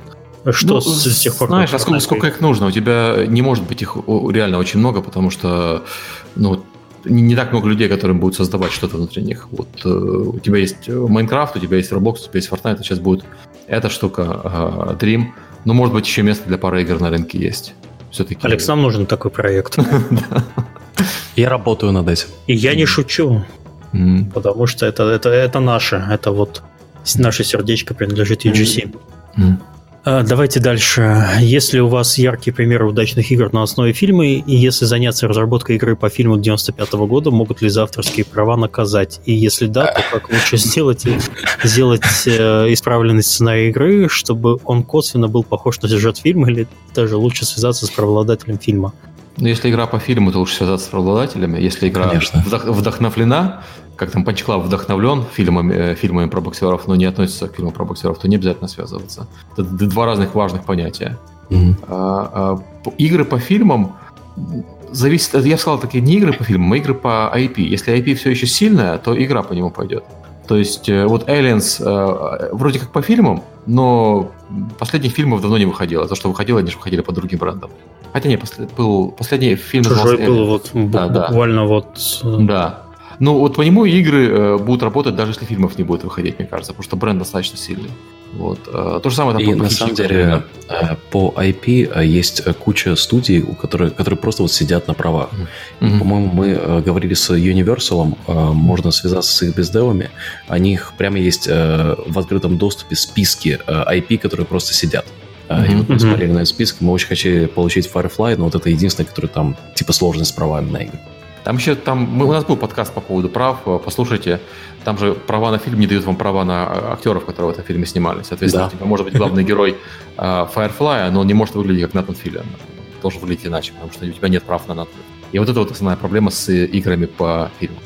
Вот uh, Ghostbusters, помните, делали Ghostbusters uh, игру, достаточно хорошая была. Угу. Да. И у них же... Как третий фильм. Да, как третий. Да, она реально, ну, реально была классная. Она как-то ее, ее все забыли. А, вот они же, э, у них, по-моему, было три актера из четырех, которые озвучивали игру, потому что один из них умер в итоге. Но они права на его внешность, по-моему, получили, если не ошибаюсь. Там был, была какая-то засада с тем, что у них было, были права на вселенную, были права на фильм, но не на всех актеров были права. Угу. Так, И игрался как Gears of War. Офигенно. Да, да. Мне нравилась эта штука.